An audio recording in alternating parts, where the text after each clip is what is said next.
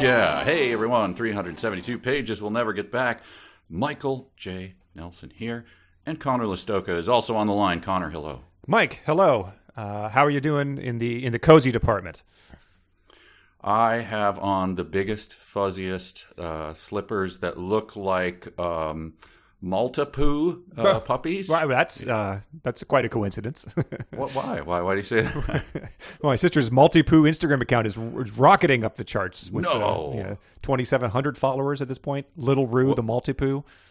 Okay, check it out. Let's see if it gets the 372 bump. Uh, um, cozy level of the Instagram itself, would you say is off the charts? I think it's cozy. They, you know, it, I think it has um, it has the aesthetic of some, uh, you know, signs that indicate the coziness level, like you know. Uh, I'm going to stay inside and read that type of thing. I mean, she, she's she's working the caption game pretty well. Good, good, good. Is she a, a cozy person, or is she kind of putting it on because she knows where the cash is? Uh, it's probably a little from column A, a little from column B, but like, yeah, I don't think you, I don't think you get uh, dog accounts. Definitely have a, oh, uh, like a, a vernacular, I guess, and you don't see a lot of like sassy, like in your face, like um, rude dogs, so to speak. Is there? There's got to be a goth cozy though, where it's like, you know, where there's just a little bit of goth in it, but it's still at the same time. Well, there's like, relaxing with my with my uh, fingernail black fingernails or whatever. well, the, yeah, well, if you're certainly if you if you've started hanging with the wrong crowd, that's going to happen. But I think I, yes. I think if you I think there's like that that um, aggressively introverted goth, you know, could at some point have some crossover with the Venn diagram of cozy, like Sure. you know the uh, you know going outside sucks type of thing, like you know oh Sure. the sun, like you know I'd rather stay inside and um, you know Yeah, yeah. hang upside down like a bat type of thing. Right. Well, Uh, this is all preamble to what this uh, what this uh, podcast is. So why don't you explain that? Well, the podcast is where we're we're going to read books that we don't expect to like, and we've we've covered. Uh, this is the sixteenth book we've covered, and the mission of the podcast has borne out quite well. Although um, very often the books that we don't expect to like, you know, cross back around into that level where they are. Um, you know, certainly more entertaining to share and discuss than, than any book that you would sit down to read as a uh, as a book that you expected to like. You know what I mean? If you were sitting down to read a book about uh, General Omar Bradley, four star general, much like the uh, man that uh, Gabe's ex wife is is seeing, her new friend, you would not expect to. Uh, you know, share with me anecdotes that would leave us both, you know, wiping tears away, um, and or to like, you know, say to someone, "You'll never believe what I read." Like, you're you're you're really going to get a kick out of this. Um, Yeah, it's it's interesting you mentioned that because uh, my wife Bridget is reading the giant tome on Ulysses S. Grant, and she's loving it. She's like, I, I got to read you this part. I'm like, you please do Wow. not read me. so I, I will read it after she's done, but it is intensely. It's very very long. So it's it's and she's a fast reader, but it's taken her a while. So. Right. Well, and so you know we've encountered some of those books too, and that sort of uh, that has a large impact on what we, um, whether we like the books or not, whether they are uh, slogs to get through, much like Midnight Sun or Shadow Moon was, or quick page turning cozy reads like The Quilters Push Back, book seven in the uh, Miranda Hathaway series. Yeah, this uh, I won't I won't bury the lead. This is easily one of my favorite books. I, there's no reason to hide that, right? No, I don't think we were shy about it last time, but it uh, it there was there was a few uh, slower spots in this one, but you know where it where it shone, it really shone through, uh, even even even more so than the last uh, fifty pages we read. Yeah, I agree with you. It did. There's there's some uh, clunker chapters, but you know, everybody not they can't all be uh, triples. You know, Right? Yeah, exactly. so- And you know that that they, that could be the nature of writing a book with three people. Um, you know, you have if you've got a uh, the White Album, you're going to have a few Ringo songs. So maybe that's the uh, Beth Devlin Kuhn chapters. I don't know. yeah, that's true. You're going to have a uh, Revolution number nine in there somewhere. God. Yeah, Uh, I would also just like to say, um, you didn't ask me about my coziness level, and uh, my coziness level is at an all-time high uh, because I got a well, I mean, we got it, but I read it, so I I got it. it was a Amazon gift card sent to us by Carrie, one of our Patreon supporters, and he had it he had it earmarked uh, to help enhance our comfortable dip into the cozy verse. Uh, okay, well, I guess it says here is enough for each of you to get a box of this lovely item. Uh, Bigelow Cozy Chamomile Tea, caffeine free. Oh, that so is I I have cozy as hell. poured myself a mug of it. I'm, I'm clutching it with two hands, taking a uh, one second just to big big hearty sip, and um, I guess I, I will send you send you your own box because Yeah, there yeah, there was enough for, for two. Sorry. Well, you know, gave gave that away on the air. That's, that's good to know. How many times has that happened where you haven't said it on the air? uh, but yeah, it says uh, the the little card that came with it says you look hot in mom jeans, which I think we can probably relate to after reading some of this. I think it's you know, Sure. cozy and. Uh, you know, you, you you wear mom jeans because they're cozy, and so it all it all adds up. Yeah. Well, let's get cozy. Yeah. Uh, the book is called "The Quilters Pushback. Yes, because it's Um, dealing with the Quilter Guild of Cutler, Pennsylvania. Quilter Guild number one. Yeah. Wait. Is it? Called, yeah, that's what it's called. But there is only one, right? Yes, and I don't know whether it's a joke or whether they've you know they they ran the other Quilter Guild out, guild out of town. Like um, there can be only one type of style. Whether they you know absorbed their other members, they're they're fallen um, after some sort of coup or cabal. I'll give it to him that it's a joke. It seems at about the level that the quilters would, would come up with. Yes, it's not high level stuff here. What what you see is great, very much it's what you get. Yes. Uh, and so the story so far is the quilters. Uh, well, Miranda. It, it's all about weddings. I, I should have started there. There's there's weddings galore. Yeah, first things first. Yeah, first things first. Uh, Miranda is the uh, narrator, sort of. Uh, that that breaks down at points. Oh man, it's it gets into like you know m- my mother is a fish type of thing where you're like who is talking and what is going on in this in this book. It's very abstract at times. It's very strange, uh, especially when flashbacks happen. But we'll, we'll get we'll get to the nuts and bolts. In essence, it's a bunch of quilters fighting um, uh, fighting the interstate, bringing a, a new brand of uh, pusher into Cutler, Pennsylvania. Yes. And, And, yeah, uh, there, there's been a wedding. We have another wedding being planned, which is, um, you know, the, the kids are dying, but the wedding still takes does not take a backseat just yet. There's still a lot of plans to do. So she's she's forging on with that because, of course, the wedding is uh, mere weeks away on Valentine's Day. Uh, True. in, in in a Wednesday as well. So Uh, girls are being groomed by pushers.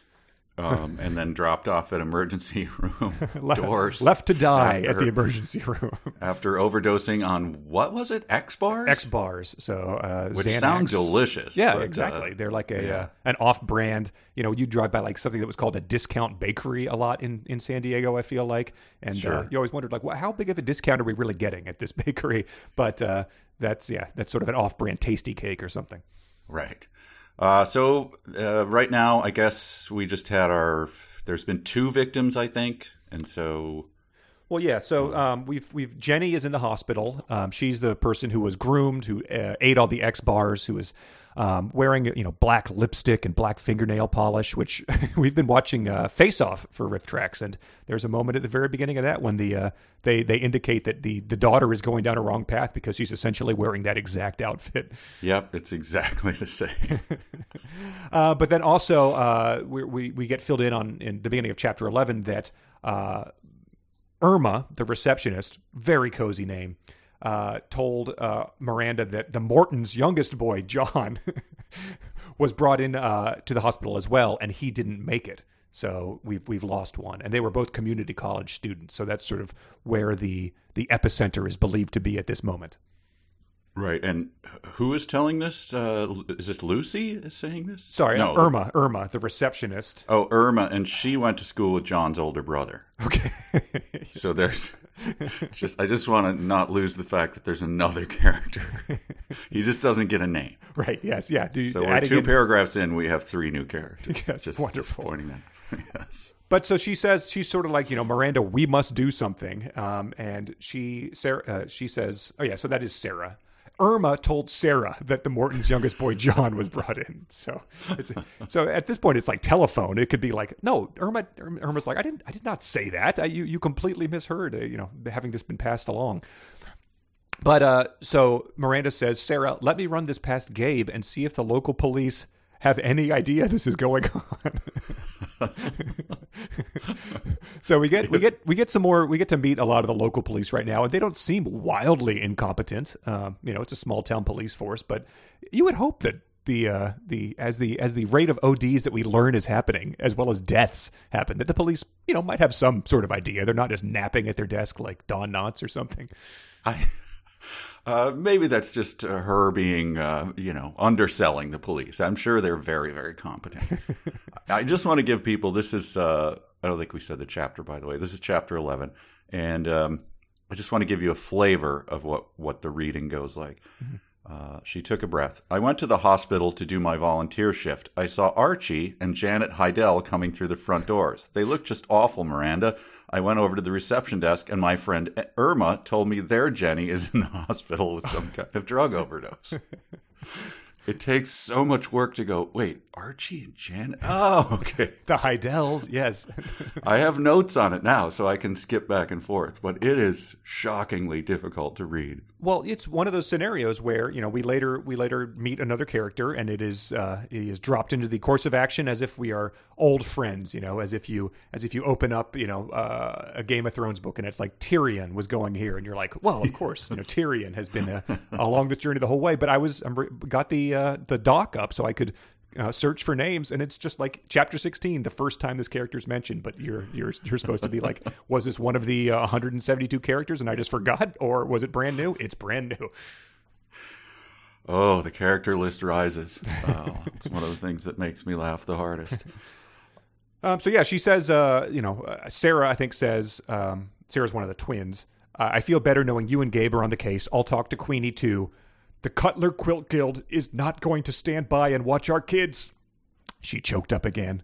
So it pretty much sounds like they're they're they're forming like a vigilante posse. They're they're going to take the law into their own hands. Yeah, I'm trying to think if we've done any. We've done a lot of movies. This seems like a B movie plot, right? You know, sure. Where they they you know then there's a montage of them like recruiting shotguns and stuff. You yep. know, Melissa McCarthy and you know. right, yeah, doing push-ups as she you know uh, eats a uh, eats a hot dog with one hand, but doing one arm push-ups with the other. Right, right, yeah. Uh, but yeah, it's like uh, we did a couple. Like McBain was a movie we did. We did the the one with that guy who was in Space Mutiny. Um, he he forms a, a, a, vigilante posse. There was two of them. Um, yeah. Ah, damn, whatever. But yeah, so they're they're, they're forming essentially like the um, Homer Simpson's thing to take out the cat burglar. They're just going around and they're going to boss people around and, and, and hit people with, with sacks of doorknobs and stuff. It's very right. exciting. Um, they go to, so she goes to meet uh, Dee, Diane, mm-hmm. her BFF, yes. at the, the tavern. Uh, the tavern is where Lizzie is the uh, waitress, apparently the only waitress who has a gigantic crush on her husband. Yes, on Gabe. Ex FBI Gabe. and and so this just leads me to a Sonic challenge to you. Oh, all right. I got one this later. Is, so this is Diane D. Humph. she still wore her frowny face in quotes. So okay. that I'm just that's just color for your humph. Okay. Humph. so it's with a you know uh, uh, exactly a grumpy cat face is how she's sort of doing it. that was nice. That Thank was you. well done. Thank you. Yeah. Well, well. So the the Lizzie connection is, um, I think Lizzie might be yeah the waitress, but also the owner of the tavern. But mm. she, we need to know we need to know more about this relationship because.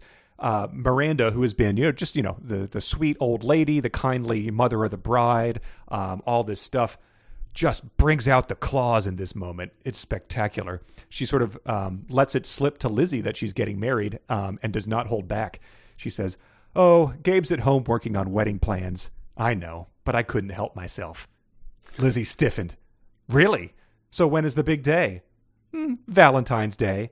I'd invite you, but I'm sure you'll be busy here all day. so she just like absolutely sharpens her claws. And, uh, you know, the tavern, big, going to be a big Valentine's Day crowd? Not entirely sure about that. She might be able to, to carve out some time or find a sub if she really wanted to. but uh, it puzzles uh, Diane. Well, it, it appalls Diane when she answers, That's true. We're usually busy on Valentine's Day. To be perfectly honest, I'm not sure I could watch the man of my dreams marry the other woman. and uh, our our fearless narrator bursts out laughing, but Diane looked totally appalled. so then, when they sit down, she explains it like, "I let him flirt with her." It's you know, it's just So Yeah, that, and it's that's the it- first part of the And it's revealed that. Lizzie is married as well. So she's just, you know, there's a- Happily, all- yes. yeah, all sorts of weird sexual stuff going on here. Just, you know, people lording their relationships, their loving FBI agents over the, the, the lowly tavern owner. Yes. Yeah, I love the then, burst uh, out laughing. It was just a uh, just a, a cackle, I'm guessing. Yes.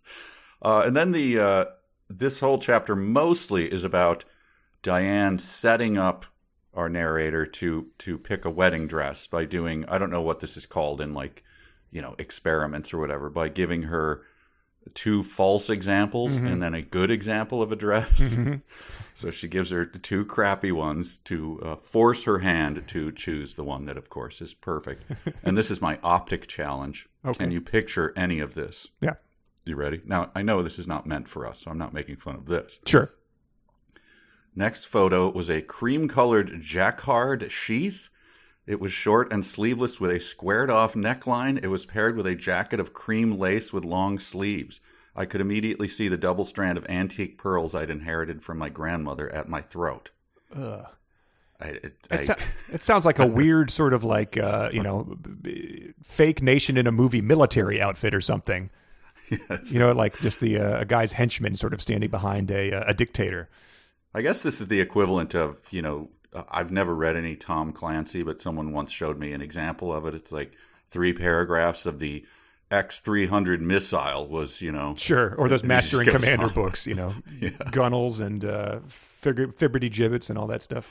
yeah. So this is, uh, you just kind of skip that. But anyway, that was uh, I- an optic challenge we both failed at, I guess. I like how when Diane wanted to talk wedding wedding dresses, we got this amazing exchange.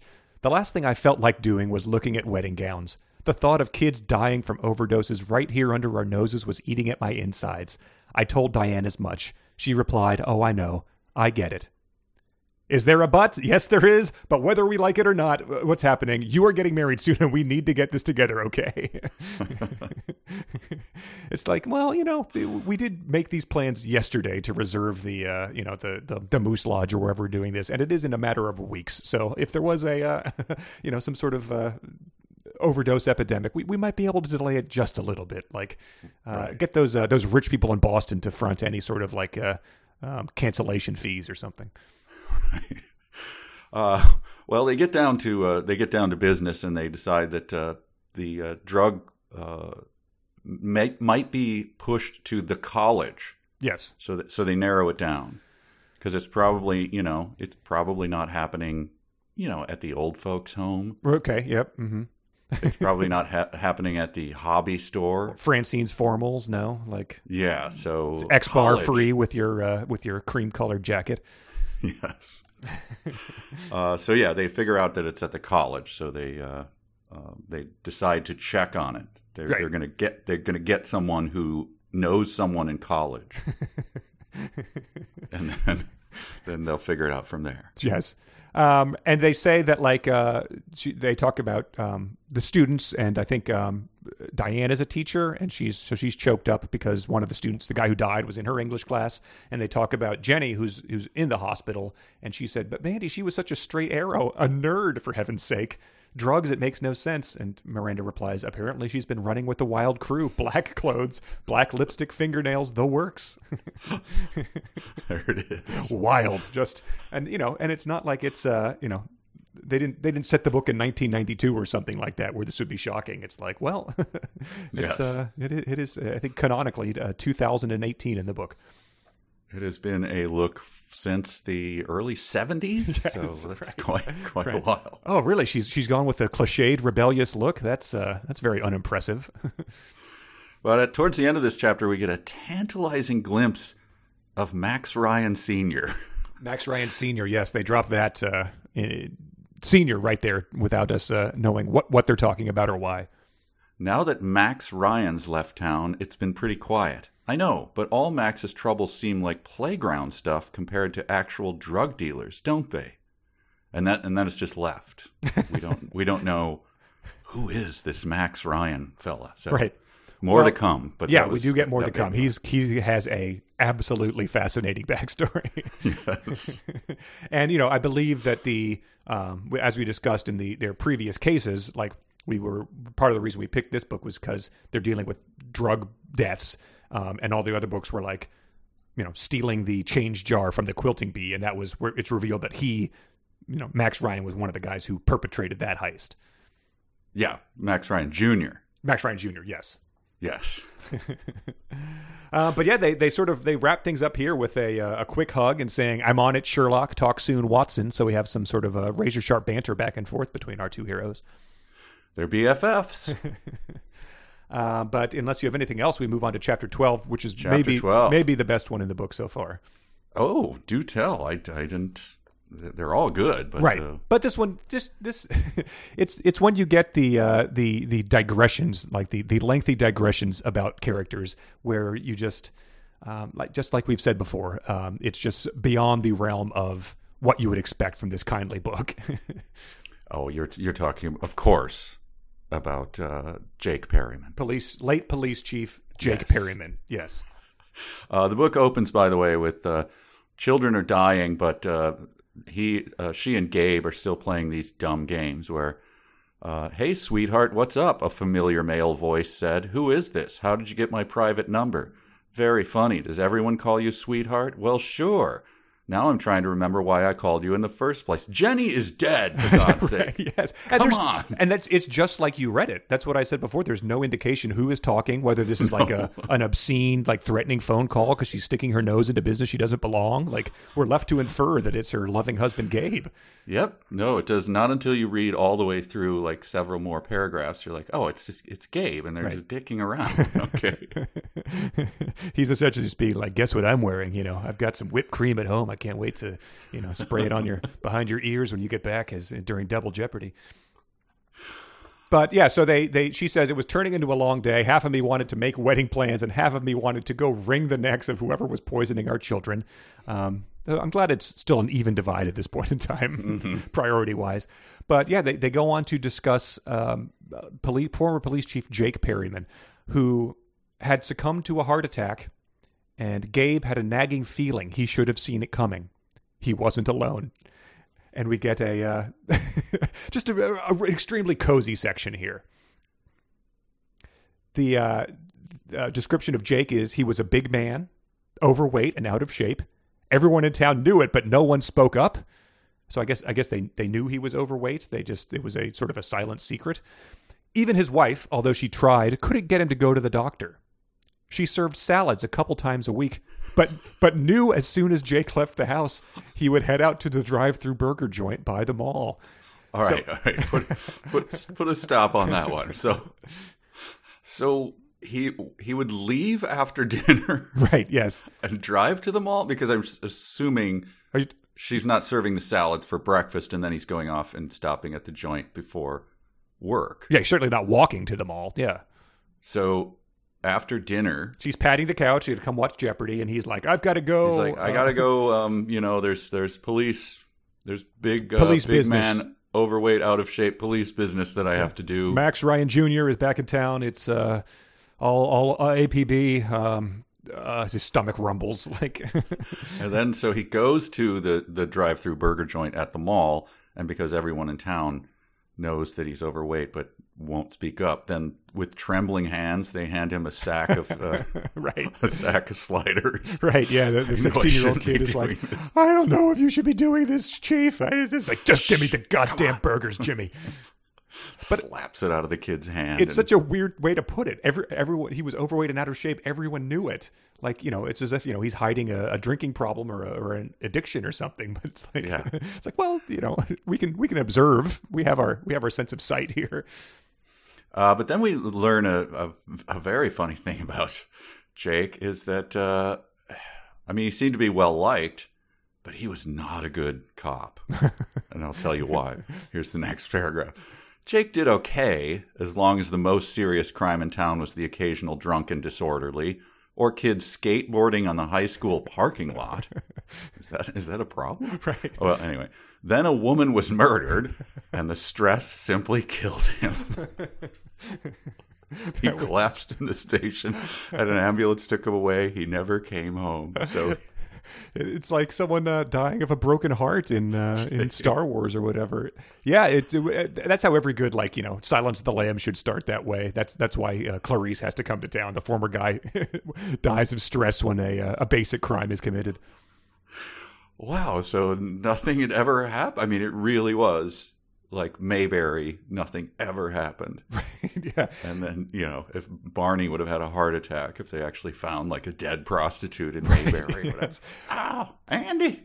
But so, like, what do you think? Uh, you know, everyone in town knows he has a weight problem. They're all his uh, his his his secret uh, post dinner rendezvous at the Burger Shack are probably public knowledge as well. Who told him about this murder? Like, you must have really thought you were rolling the dice when you had to be like, uh, you know, doing the, the the knock on the door frame, sir. Um, he's polishing off, you know, a, a double double or whatever. Sir, we've got a um, some some bad news. I well, of course, you're obviously sitting down. Um, you don't do a lot of Is it walking. the skate- skateboarders again? No, no, sir. The skateboarders are actually under curfew. Um, they're not going to be skateboarding uh, past six six p.m. because, well, thousand thousand island dressing on my shirt. Hang Well, uh, on, sir, Go- that's- go ahead. Go ahead. All right. Uh, no. Billy, are you sure you don't want to tell him? I have. I, I drew the short straw, sir. Uh, uh, Marnie Jenkins was was found dead. What? Yes, she was. She was found dead in a ditch. Um, her face was beaten beyond recognition. We had to take dental records. Are, are you okay, sir? sir, crime in the town of sir, you're a police chief. I don't. Yeah, this is going to happen. Billy, it happened just like I predicted. Get in here. It's going to take a couple guys to haul him out.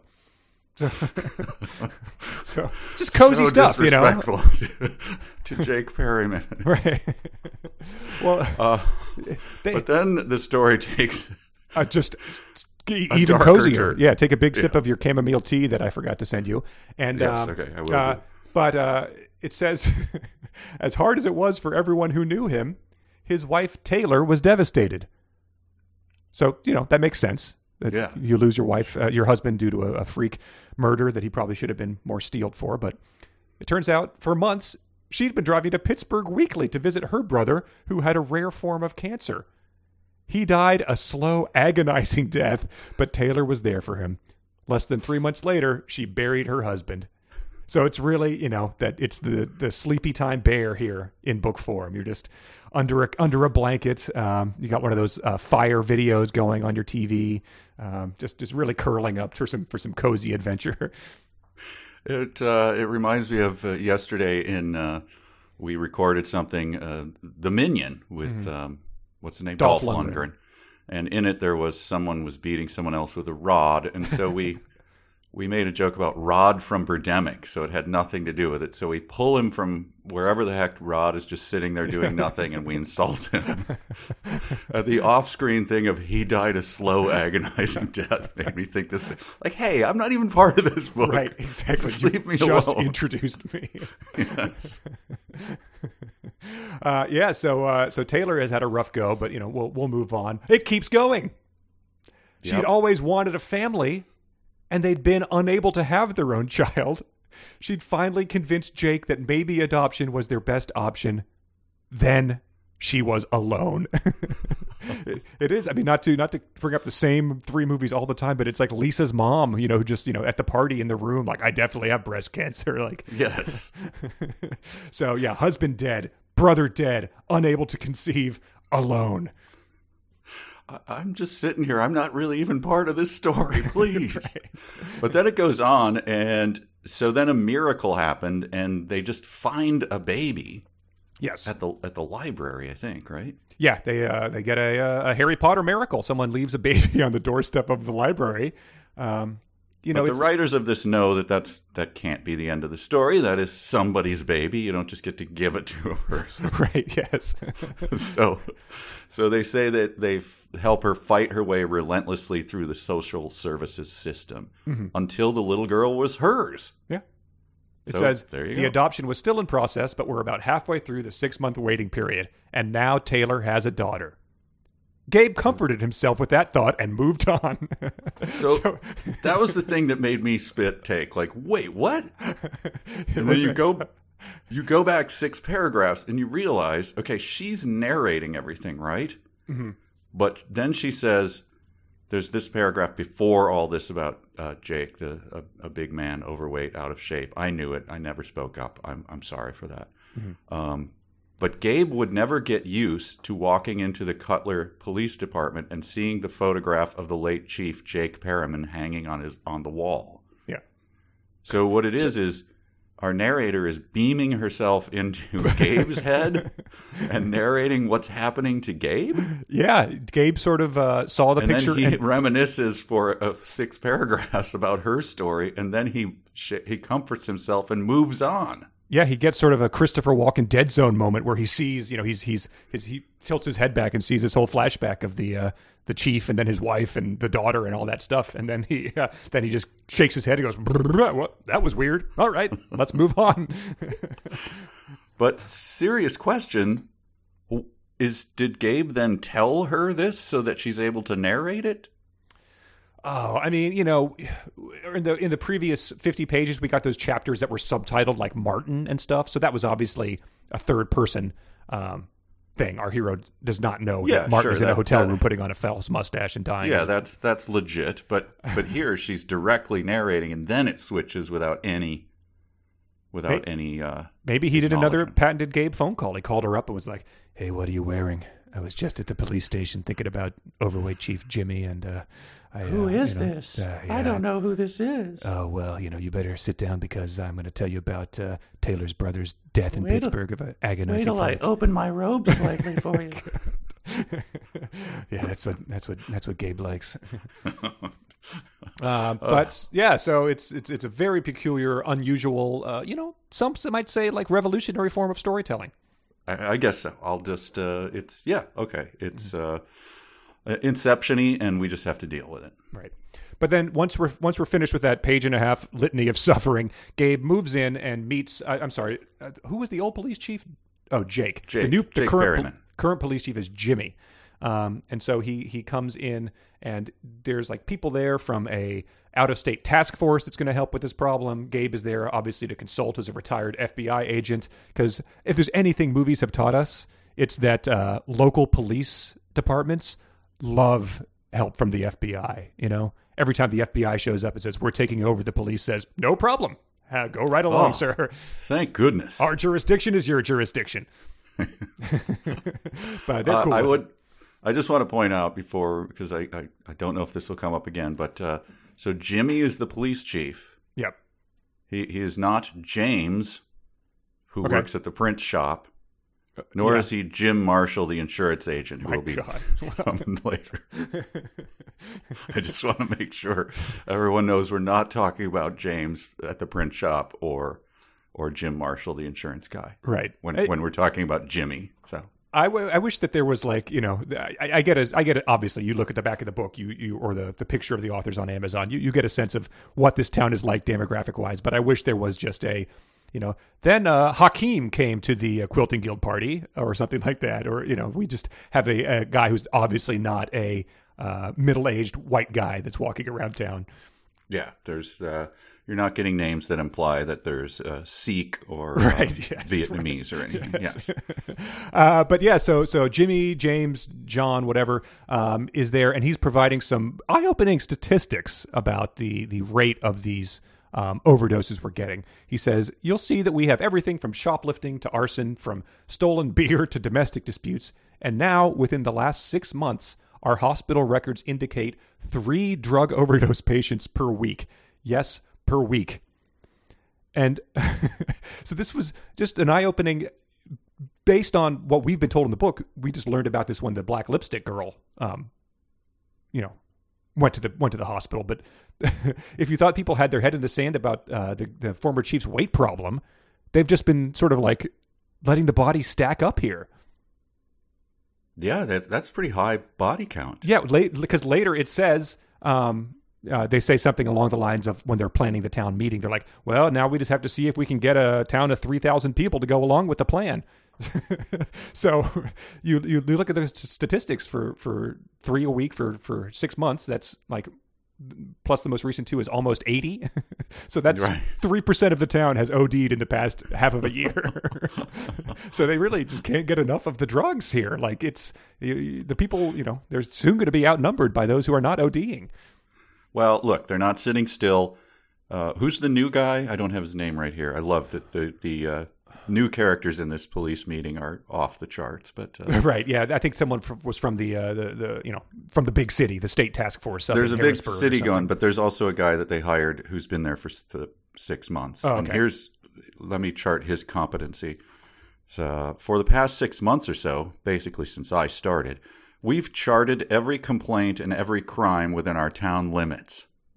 well, pre- pretty sure that's just basic job description right Yeah, there. what, isn't what were they doing before he started? Just uh, yeah, yeah, I'll put it in the pile, jackass. Yeah, quitting time. Tell it to someone else. Who gives a crap?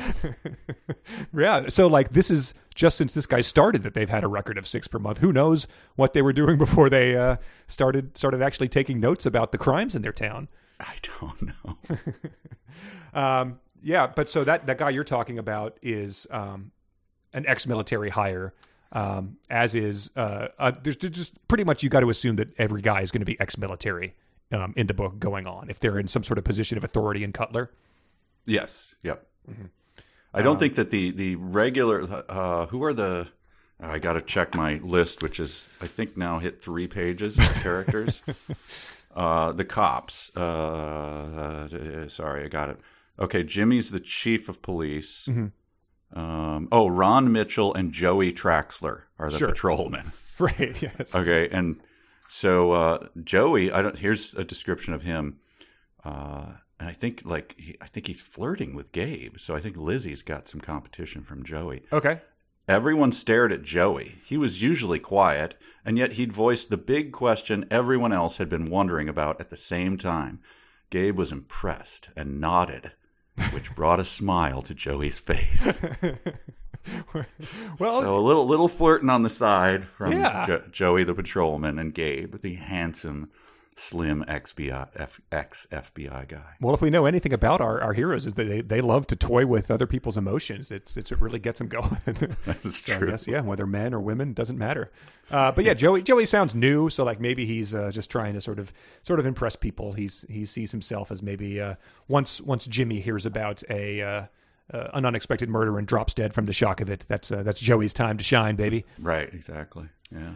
But they so they after this sort of lengthy meeting, they they come up with the idea, and the idea is um, to have a town meeting and then put Yes. up a bunch of posters. Um, so they're not uh, they're not exactly gearing up to uh, like I said before, bust heads with uh, with rolled up uh, you know sacks of quarters or something like that. They're just going to uh, they're going to do it the way that Encyclopedia Brown would handle the problem. Yeah, this is not. Uh, this doesn't kind of go like uh, Scorsese level here, where it's like, look, this is under the table, but uh, you know, I'm gonna. I know a guy. I'm gonna cut him. You know, and we're Right, gonna find yeah. out. So there's nothing. They make This Gabe is- do a line of blow just to prove that he's like, you know, you, you got to be dirty if you're going to work here. Otherwise, you know, we, we don't know if we could trust you, Serpico. Yeah, they come at you with a knife, you come at them with a gun. No, there's none of that. But uh, Gabe does, he unveils a little bit of his uh, FBI uh, prowess here. This is him, him summing everything up after Dom, who is from the drug task force, finishes speaking. Okay. He says, I think this is a tremendous opportunity for Cutler. Yes, we have a drug element, but for now it's mostly drive through traffic from the cities. They pop in and out so fast, we don't get a chance to nail the bastards. if we get the citizens involved, we may have a better chance of busting up these supply chains. so they come in so fast because of the freeway. Yeah. they I, can't catch them. are they implying that they are just like literally driving on the freeway and like hurling, uh, you know, a package of that's what- drugs out into a, a drainage ditch or something? I think that's what they're saying. Like they're putting, you know, it's like the uh, uh, the tennis ball in a sock that you throw. They just maybe they just whiz by and spin it out the window. Well, yeah. People uh, pick it up. pick up the stash at the uh, the exit sign that says there's a uh, uh, you know uh, IHOP and a uh, you know Red Robin. That's the one that the uh, that's where the drops happen. Right, and and then uh, they see the guy do it, but it's like, uh, well, go get him. Well, I can't. He's on the interstate. Right, It's, yeah. It's over. Any idea how fast he's going? but uh, the, the, so er, in the last chapter, uh, Miranda had mentioned um, that some people might have tried pot back in the day, but our worst problem had always been underage drinking. Although the new interstate highway exchange made it easy to access products and services we need. Hmm. Goods and workers. Yes, I bet my last dollar it was providing access to the college and the town for big city drug dealers. And so it's you know you you could sometimes sense a, an author's uh, hidden agenda and this one uh, the book pretty much becomes an, an anti-interstate system like no It's totally. That's yep. No word if she's just a an anti-eisenhower kind of guy since that was sort of his initiative Yeah, that was his. Yeah. if she was a, a, a Route 66 aficionado and is disappointed that that once historic kitschy highway has sort of uh, faded away due to the, the higher speeds of the cross country interstates, interstates, but who knows? Yeah, you know that cliche when if you ever seen the uh, you know the the electronic press kits that they, for movies when the actors have to gas off and so they always do something stupid like uh, I like to think that New Orleans is another character in the movie. uh, utter pet peeve of mine. I hate that Revolting. so much. uh, that the interstate is It's a I like love to letter to. the interstate is a uh, is the villain in this movie, but this is actually true. It's like this dark, ominous force. and like yeah i mean i guess you know if they're if they're going so fast but um uh, for a for a small town I, I don't know it it it makes i saw a theory that the that the reason that the uh, Four Seasons total landscaping was picked was just its proximity to uh, to the interstate. To be like, if we're doing a press conference, we need to get in and out of Philadelphia as fast as possible. And I was like, that kind of makes sense. Like, you know, if you're just trying to, you don't want to deal with stoplights, you don't want to deal with like four way stop signs. So it, it does Yeah. speak to their uh, to their um, to, to their ease of access. Yeah, it is. Uh, here's the shocker at the end of the chapter, though, for me. Um, as you said, 2018, right? Uh, I believe so. Okay. I'll talk with the school superintendent in the morning to see if we can use the auditorium for the meeting. It's really the only space that can hold a couple of hundred people all at once, and I'm hoping for a good, solid turnout. So, Cutler hasn't had all school drug meetings before? it was literally like 30% of my schooling, you know, Oh, like man. stop doing math and come to the auditorium because there's another anti-drug guy coming in to talk. I mean, Yeah. it was just constantly, right? Right. I mean, there's a reason that you know we, we did a, a McGruff short, and it, that was you know his his he was omnipresent. I feel like there was a guy dressed as McGruff. Like almost you know once a month at your school, we saw elaborate like presentations with like puppets and stuff that like the, the hospitals were putting on. It was, I mean, that was you know I was I was in elementary school in the '80s, so it was sort of the uh, the, the the height of that. But yeah, insane to imagine they'd never done it before, and maybe why uh, three percent of the population is dying from ODs every week. Bridget used to do, she played, one of her gigs was she played a grieving mother where they would do it outside on the football field and they would bring in the, an actual crashed car and then they would drag they would mock drag out a, a body and then she would be shown she would Good be driven up in cop cars and a helicopter would land and then she would have to just sit there and sob oh over the dead child and so it's like I think this stuff has been going on. I don't think it's, so. Cutler had never heard of drugs and never had they never seen a pamphlet and there's not a poster they've been sent by the. What were uh, what were you doing during that? Were you like uh, at the office playing Doom or something? Well, she would Oh, she, course, she, she'd yes. come back home and just be like, I, I, I gotta I gotta do something to decompress from that. I, I, I really inhabited the character too much. I'm, I'm Well, waking she up said screaming. that she said that uh, it was incredibly effective. She said she would just when she could see, she would just see like children were just like weeping and like crying out, and some of them were God. parted off. Amazing. yeah, And then she she's weeping and she yells, "And my brother died in Pittsburgh of a rare and painful form of cancer too. I can't have children." I can't have children. All right, lady, stop Right, laying it on so thick. Yeah, you had a script. Um, well, I think that is yeah. So we, we are left with the idea to have the meeting, the first of its kind in Cutler, and uh, we move to chapter thirteen, which Yeah. uh, I didn't have a lot here. This was we get Jimmy's perspective here. Um, he he's bringing in Jim, um, who Yeah. again is is an ex-military guy, um, and he is he, he goes to the hospital to see what was her name? The the black lipstick girl, because he's worried Jenny. that Jenny, Jim, Jimmy, Jenny.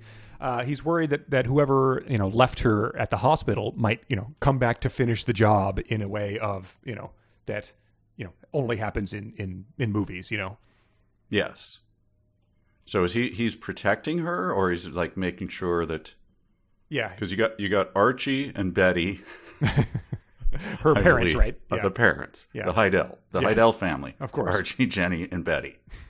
And Yes. uh, he, I think he probably goes to Irma or something, the receptionist, and says, like, we need, you know, I don't know why he has to go there and tell her this since he's the police chief, but he's like, I want a man outside her office. It's like, well, can you, can you send Jim? Um, can you, can you send Joey? Like, wh- why did you have to come here and tell me that, you know, we need to be careful? Uh, yeah, you could send. Uh, excuse me, let me. Uh, uh, Ron Mitchell. You Sure. could send Ron Mitchell. Yeah, Ex Green Ron. Beret, I'm sure. sure. Uh, but uh, the uh, he he does talk to Mister Heidel, and uh, and Mister Heidel uh, clenches his fists, and his face goes dark. I'll tell you right now, Chief. You better find this bastard before I do, or you'll have to make two arrests. so he's he's implying that he's gonna you know just really rough up the drug dealer, but he's he's not gonna not gonna kill him or anything. Ah, well, yeah, that's uh, that's foreshadowing as well. So, uh, but yeah, I don't have a, a lot for that. Uh, Yeah, it was it was a it was we, when we get away from the weddings and coziness, it's I think they are they're doing a bit more reaching to put themselves in these characters' minds. So Yeah. Uh, chapter 14. Mm-hmm. Uh, Baka Chicka Wow. this was part of the uh, the fanfic, oh yeah, uh, re- real or fanfic from last time, and this this tricked me. yeah, it is. Uh, it's it's probably the sexiest moment we've had yet. Um, we get a uh, we, we get another conversation where we don't know who is speaking at the start of it, so that was very confusing. Mm-hmm. But then we get the car pull in, and Gabe walked through the door. I was, as as I often am, overwhelmed with the reality that this gorgeous man was mine. It never ceases to amaze me. and so you might think that, like you know, Gabe might look a little run down. You know, he's he's he's been thinking about uh, former police chief Jake. He's been thinking about his wife Taylor and her brother. He's he's been you know at this. Um, they, I think the guys went to the the tavern afterwards to talk about this meeting. So we had a long day. But Gabe comes in just like glowing and and, and ready to go. Yeah, I'm, I'm trying to think of what what actor are you thinking of for Gabe? God, I mean, you know, uh, maybe just a, a a slightly graying Jon Hamm or something. I mean, we're that's what we're led to believe, right? He's just a square jawed man's man. Yeah, I mean, I, I don't know. Uh, younger, obviously, young Sean Connery, only with Uh-huh. kind of silvery hair. Yep, yep. You know, just like suave, put together, but also muscular, tall, slim. yeah, he's just something, man. Gerald McRaney, maybe just as a uh, just putting it out there.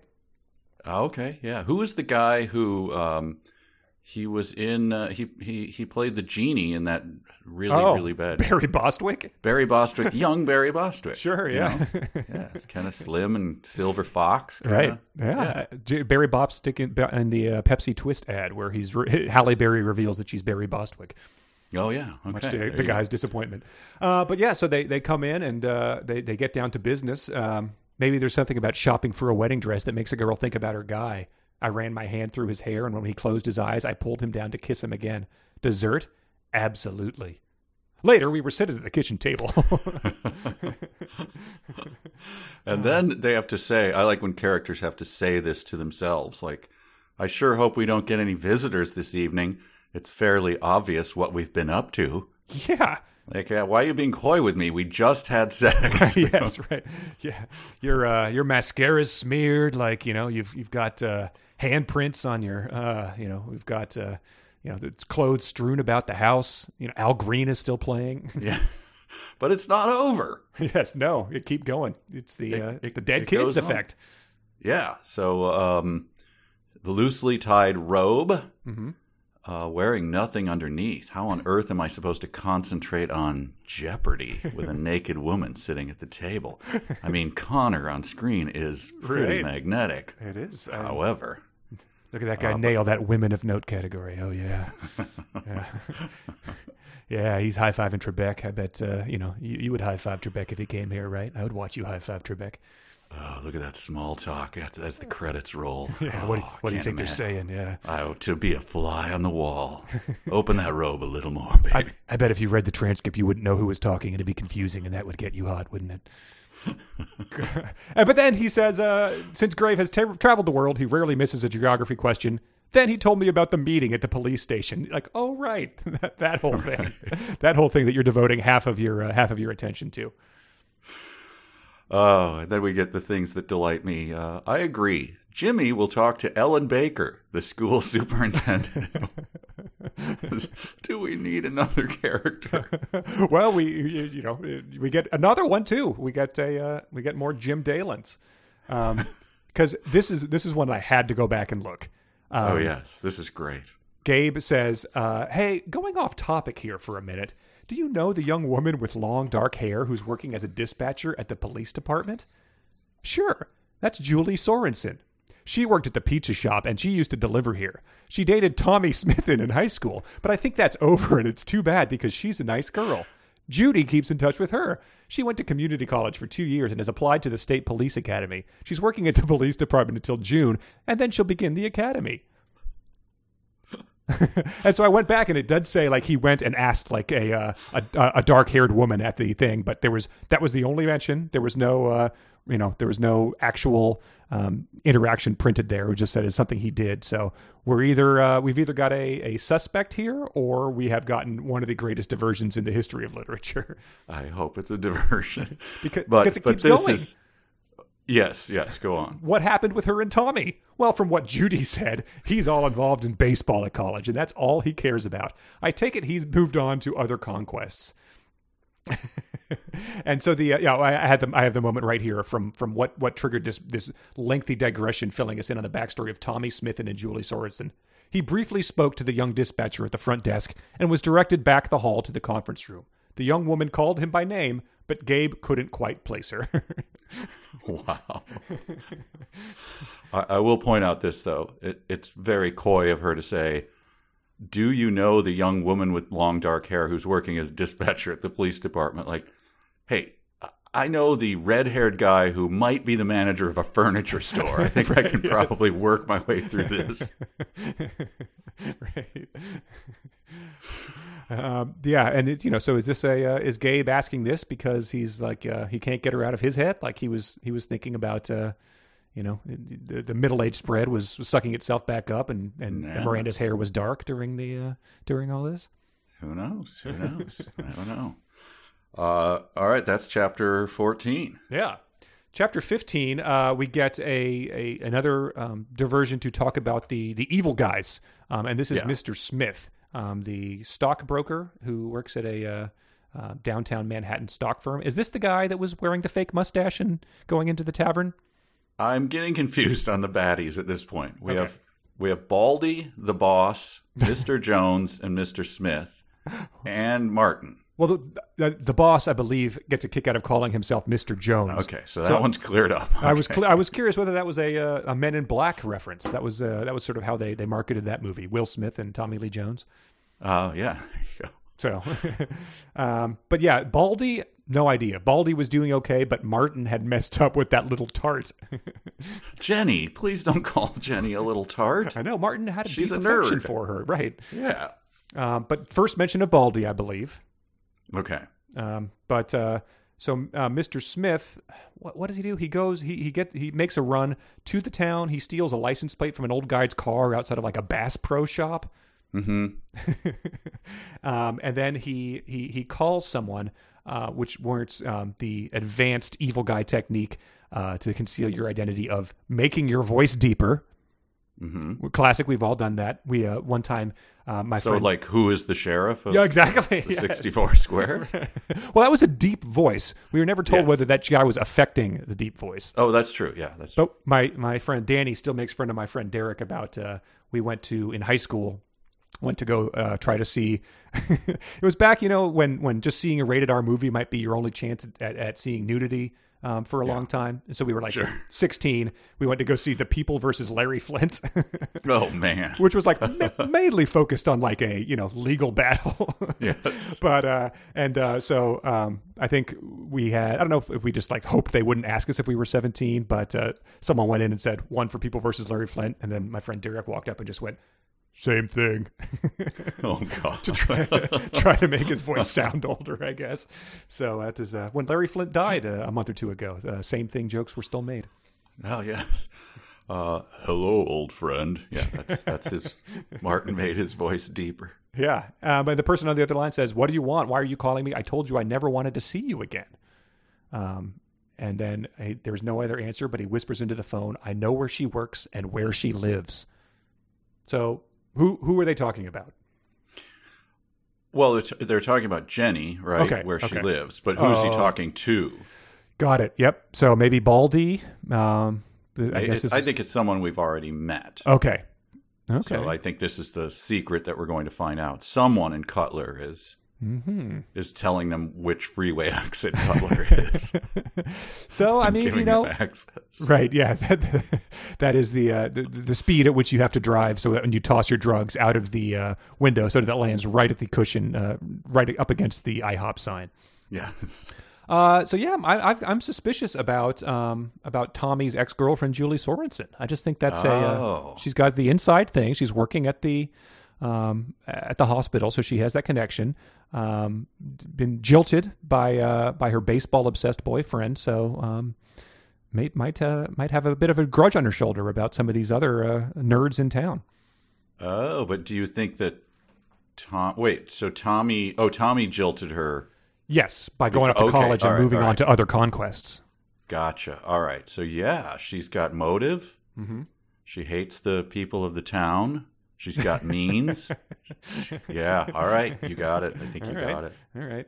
Um, all right. So uh, we can move on. Chapter 16 is another short one. Let's do that, and then we can do some fanfic. All right. Sounds good. Uh, chapter sixteen. I don't have many notes other than uh, Stephen Croft. Yes, this is what All I alluded sudden, to earlier. Stephen Croft. What in the hell is happening? So this was the one where I, I had to go back. I searched for Steve. I searched for Steven. I searched for Croft just to see if there was any reason I should be expected to know who this guy is over halfway through the book in chapter 16. There is And not. it- there's not. I know. I did the same thing, and I, yeah, I have my extensive character list here. I don't. It might not be 100 percent accurate because some characters don't get names. But there's no Stephen Croft. no. but this chapter could. It should have been called then. Chapter 16, Stephen Croft, right? Yes, that would be helpful. Yes. to, to introduce a character like that. But yeah, it's 100% from his expect uh, his point of view. The phone rang at exactly 11 a.m., so that's a uh, a 372 hallmark, the uh, needlessly specific times. Stephen Ca- Stephen Croft was expecting the call and picked up right on time as usual. How are you, Max? So he's uh, he's referencing usual behaviors by characters we've never met either. But this is kind of the story of, of Max Ryan Jr. Yes. Previously alluded to in the cop meeting, or they alluded to Max Ryan Sr., thus implying the existence of a Max Ryan Jr. Right. Okay. So yeah. Oh, oh, we get his full story later. Yes. But, yes. but what we know about Max is that he's not a bad kid. He had some anger and attitude issues, getting into fights, vandalism, and petty theft. That sounds like he is a bad kid. right, yeah, yeah. That's the uh, as far as Cutler's concerned, that that might as well be Jeffrey Dahmer for what's going on in this town. But you get this delightful thing of uh, so Max got into trouble. We're, we're, this is all narrated by a character we've never met, Stephen Croft, and then uh, he he just claimed he was trying to help Jeff Huntley, a character we've never met. Steve shrugged. So we've got Steve, Max, Jeff Huntley. It's just unbelievable. It's Right. So it's so hard to keep track of. Superintendent Baker is mentioned. But but they give you some details about this, so it's easy to keep up, and the details are insane. Max uh, is getting this assignment dangled in front of him so that he can then join the military, which in this town obviously makes sense because you can't be ex-military until you have been in the military. So um, he wants to join the the rank of Cutler ex-military guys, but he's currently working at a Cleveland Jiffy Lube, um, but hasn't told his mom where he is. Uh, you get the sense that he is on parole, um, and he is currently sending Stephen Croft a card every Friday with money inside. Stephen then puts it in an envelope with the typed address and no return address so that the only uh, postmark she sees is Cutler, PA. And there is absolutely no explanation given for that madness. but gives it to his mom. He gives it to Max uh, Max Jr.'s mom, yes. Yes. And Um, then, um, so then we get this. This is great. So already your head is spinning with who are these people? uh, so keep in mind, we have uh, Jimmy, the chief. We have Jim Marshall, who I believe has been mentioned. Okay. And then uh, give me, she'll have some samples. And as soon as we uh, have the time and date, I'll run those down to James Kelly and he'll print a couple hundred. My God. We'll get them up all over town, and I've got a call into Dan Myers from the Chronicle. it is. Uh, I mean, this is a tiny chapter, and I, my head is spinning. yeah, it's a uh, it's it's Richard Scarry's busy town, I suppose. Yeah, Uh, but like it's it, you know to bring her up yet again, it's it's Lisa's mom being like that jerk Harold called, and we're like, do we know who he is? Is he is he someone we've met? Like, and she like lays out his whole backstory of trying to like get her house in the divorce or something. Well, I'm going to say right now, I'm going to call it. It's Dan Myers from the Chronicle who's who's causing the drug epidemic. Oh wow, huh? yeah, yeah. Like like shipping the drugs with like newspapers um, tied up. You know, the, I think that's part of it, newspapers, but like, also you know. he's just yeah, he's he's posing as a, a reporter. He's got access to everything. Yeah, Yeah, as a reporter, you got to get in, in on and off the interstate. No one would think twice about that incredibly suspicious act of of, of, of exiting onto the interstate. Like, come right. on. And he was rejected as a, he wanted to be a novelist, but he couldn't make it because Cutler, you know, the small town held him down. Was he a real estate novelist or? Never had time for a wife. Oh no. well, yeah. So his his Yeah. his his wife heard about the murder and also died. right. Uh, I just am I'm worried by by Max Jr. sending his his hard earned um, lube job money through the mail, risky in the first place, and then this guy puts it in an envelope with no return address on it and sends it to his mom. Like some of these payments must go missing. Oh well, do you think he's skimming? Uh, yeah, I think there's a very good chance. Steve you know, Croft? Max is like, hey, my mom never got that money. He's like, well, I mailed it. I, you know, you're the one who wanted to do this insane scheme to keep your uh, Cleveland residency uh, a secret from her. Well, it is a perfect crime because she's not in contact with him. He'll never know whether the money's getting to her. So yeah, Right. he could put it in an envelope with no postmark on it and never send her a single dime. apparently, Right. I mean that's just uh, oil and lube money. Uh, you know, he's he's spending that oil and lube cash, and no one cares, right? Right. Hey, yeah. How, how much money do you think he's getting? he's sending her every week from that. A Uh, portion of his oil and lube thing. he is renting a room somewhere. It says he's got to buy groceries. Thirty-eight dollars. Right. Yeah, his mom is, treasures every dollar.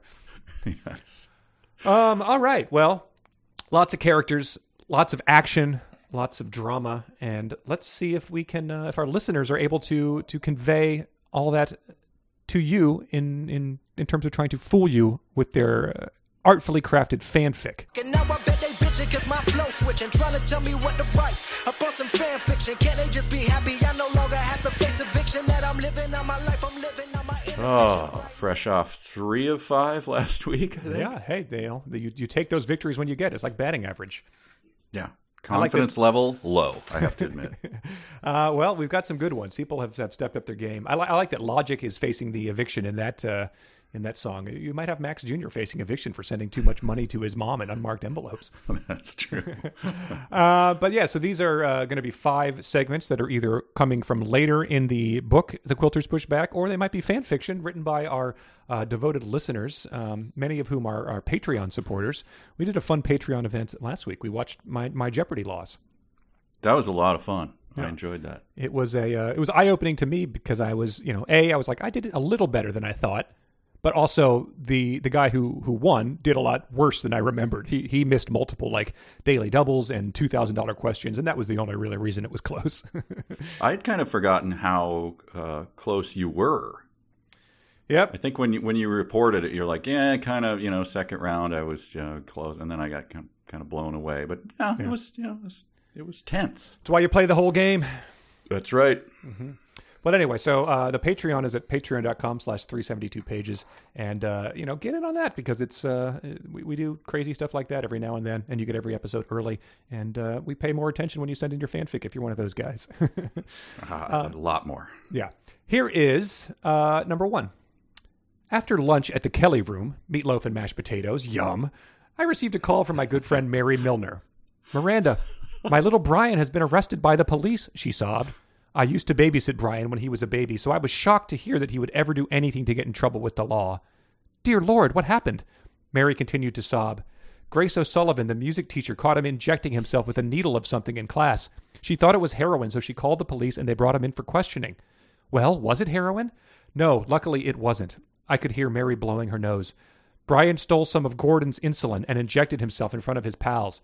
He says he was just trying to impress them. Oh, Miranda, what am I going to do? I'm worried he's going to be sent to a juvenile detention center. I can't let them take away my Brian. Oh, I love it, but I think it's fanfic. it's very good. I hope Gordon is okay. He's uh, missing a, a vial. Here is number two. I wiped the oatmeal cookie crumbs off my fingers and answered the phone before it went to the machine. Hello? Miranda, this is Max. I was hoping I could get a hold of Gabe, and he's not answering his phone. I glanced over at Gabe asleep in his recliner and smiled. Just a moment. I covered the receiver and nudged the recliner with my foot. Gabe, Max Ryan Sr. is on the phone for you. Gabe gave a startled jerk and looked sleepily over as I handed the phone to him. Hey, Max, working hard? The smile on Gabe's face disappeared as I heard Max's deep tone. Oh, no, Gabe whispered when Max was done. Oh, poor Queenie. Yes, I'll be right there. I was suddenly on my feet looking for my purse. What happened? Max went over to finally install that birdhouse for Queenie. He had to take down one of the older ones for repair, and inside he found a cache of drugs. I gasped. What? How? Gabe shook his head. Drug dealers have drop spots where they leave drugs or money for their network that they think no one else will find. I guess they didn't know Queenie's penchant for updating her birdhouses. Mm, well, that, a lot of that checks out. Um, and he, he, she heard a deep voice on the other end of the line. The deep voice of Max Ryan Sr. Deep Yeah, tone, that- deep tone. Yeah, that could have been a drug dealer though, disguising his voice. No, it's a known Um, tactic, yeah. When did we? We just had a a, a birdhouse, right? In the last uh, last book. Uh, yeah, I think that someone it must have been her like trying to to update it or something. Maybe she mentioned that at the meeting when they asked what she did over the holidays. I think. Oh yeah, that's right. That's right. That's where the birdhouse was. Okay, that's why I think it's fanfic. Oh, I think it's referencing that birdhouse and trying to lure me in.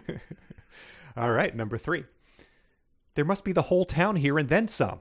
Sad that Dad gets so much attention when the living need it more to steer away from evil. Are you cold? Gabe put his big arm around me, half bear hug style. This line is going to be forever. The ladies are going to help with the potluck. Maybe I'll go and help with the potluck too. People will be bringing those kids, and those Kool Aid tycoons will be a handful once things start. You give Archie and Janet one of those hugs from me, okay? Gabe gave me a bigger squeeze. Honey, you must be half human because you are at least half angel. I reached up to pinch his cheek and patted it to cover patted it to cover for it. What to say to that? Oh my goodness. well, oh boy, that was sparse enough on details that uh, I'm going to say it's that one's real. Okay. Uh, number four. He shook his head and smiled slightly at the man approaching his window. He knew he'd been lucky for a long time, but that time was up. The boss would never let him see a courtroom, and he couldn't do prison. He wasn't made for it. He closed his eyes and allowed himself one moment to envision that beach on Antigua that had seemed so close. Then he reached under the seat, pulled out his gun, and put it to the side of his head. No! Dom yelled. Smith, still smiling, looked in his direction before pulling the trigger. Oh man. Oh, it's tantalizing because I want that to be. I'll I'll say it's real just because I want it to be real. All right. All right. Number five. Miranda slipped into her quilted slippers and stepped out into the converted sun porch. She giggled to herself every time she put on her quilted slippers to go work on a quilt. But despite being well insulated, the sun porch floor was chilly sometimes, and she needed them. The porch had been added to the house by a previous owner and had initially been too drafty for them to trust the precious machi- machines and fabric out there, but Gabe had replaced the windows and flooring, sealing up all the cracks and making it in a perfect sewing oasis. The sun streamed in, and Mandy wriggled her toes in her, toes in her quilted slippers and ran her fingers over the stack of fabric she had pulled for her own wedding quilt. She and Gabe had debated whether it was gauche to make their own wedding quilt, but they couldn't resist the challenge of attempting a traditional double wedding ring design, and the quilt itself would be a symbol of both their deep affection and good working relationship. That is cozy as hell. Um, Toes mean- wiggling. toes wiggling in quilted slippers. I'm going to say fanfic. Okay. All right. Well, I believe. Oh man, think you're gonna think you're gonna be pleased here. All right. Uh, number one was uh, meatloaf and mashed potatoes. The guy, uh, uh, sorry, um, Brian, injecting himself with his brother Gordon's insulin. Uh, you said fanfic. That was fanfic, written by Triss. I did like Gordon as a name, as a off-camera character. It was very good. I think there was a Miriam too, the piano teacher. Whatever. Mary Milner. Uh, Number two, uh, that was uh, Gabe getting a phone call from a deep voiced Max Ryan Sr. in the birdhouse. You said fanfic. That was fanfic written by Cynthia. Nice. Number three, uh, this was uh, this was them going to a meeting or something. A line forever. People bringing their kids and those Kool Aid tycoons. Very Yeah. very confusing. You were half human. You were at least half angel. You said real. That was fanfic written by Marie. Ah, dang it. Yeah. Um, but you know that that sweet talking Gabe is a uh, it's it's spot on. Yeah. Uh, number number four. This was the uh, the boss, the beach on Antigua, the gun at, at his head before pulling the trigger. You said real. That is real from later in the book. Yes. that is submitted by Tommy. We get a Dom coming in. That's exciting. Yes. No, Dom's the uh, drug guy. He uh, he's already in here. Oh crap! Dom Dominic. Is, he's Yeah, is he a good guy or Uh, Dominic D'Angelo. He's the drug task force guy. Okay, okay, okay, got it. Yeah. From yeah, from, yeah, from upstate.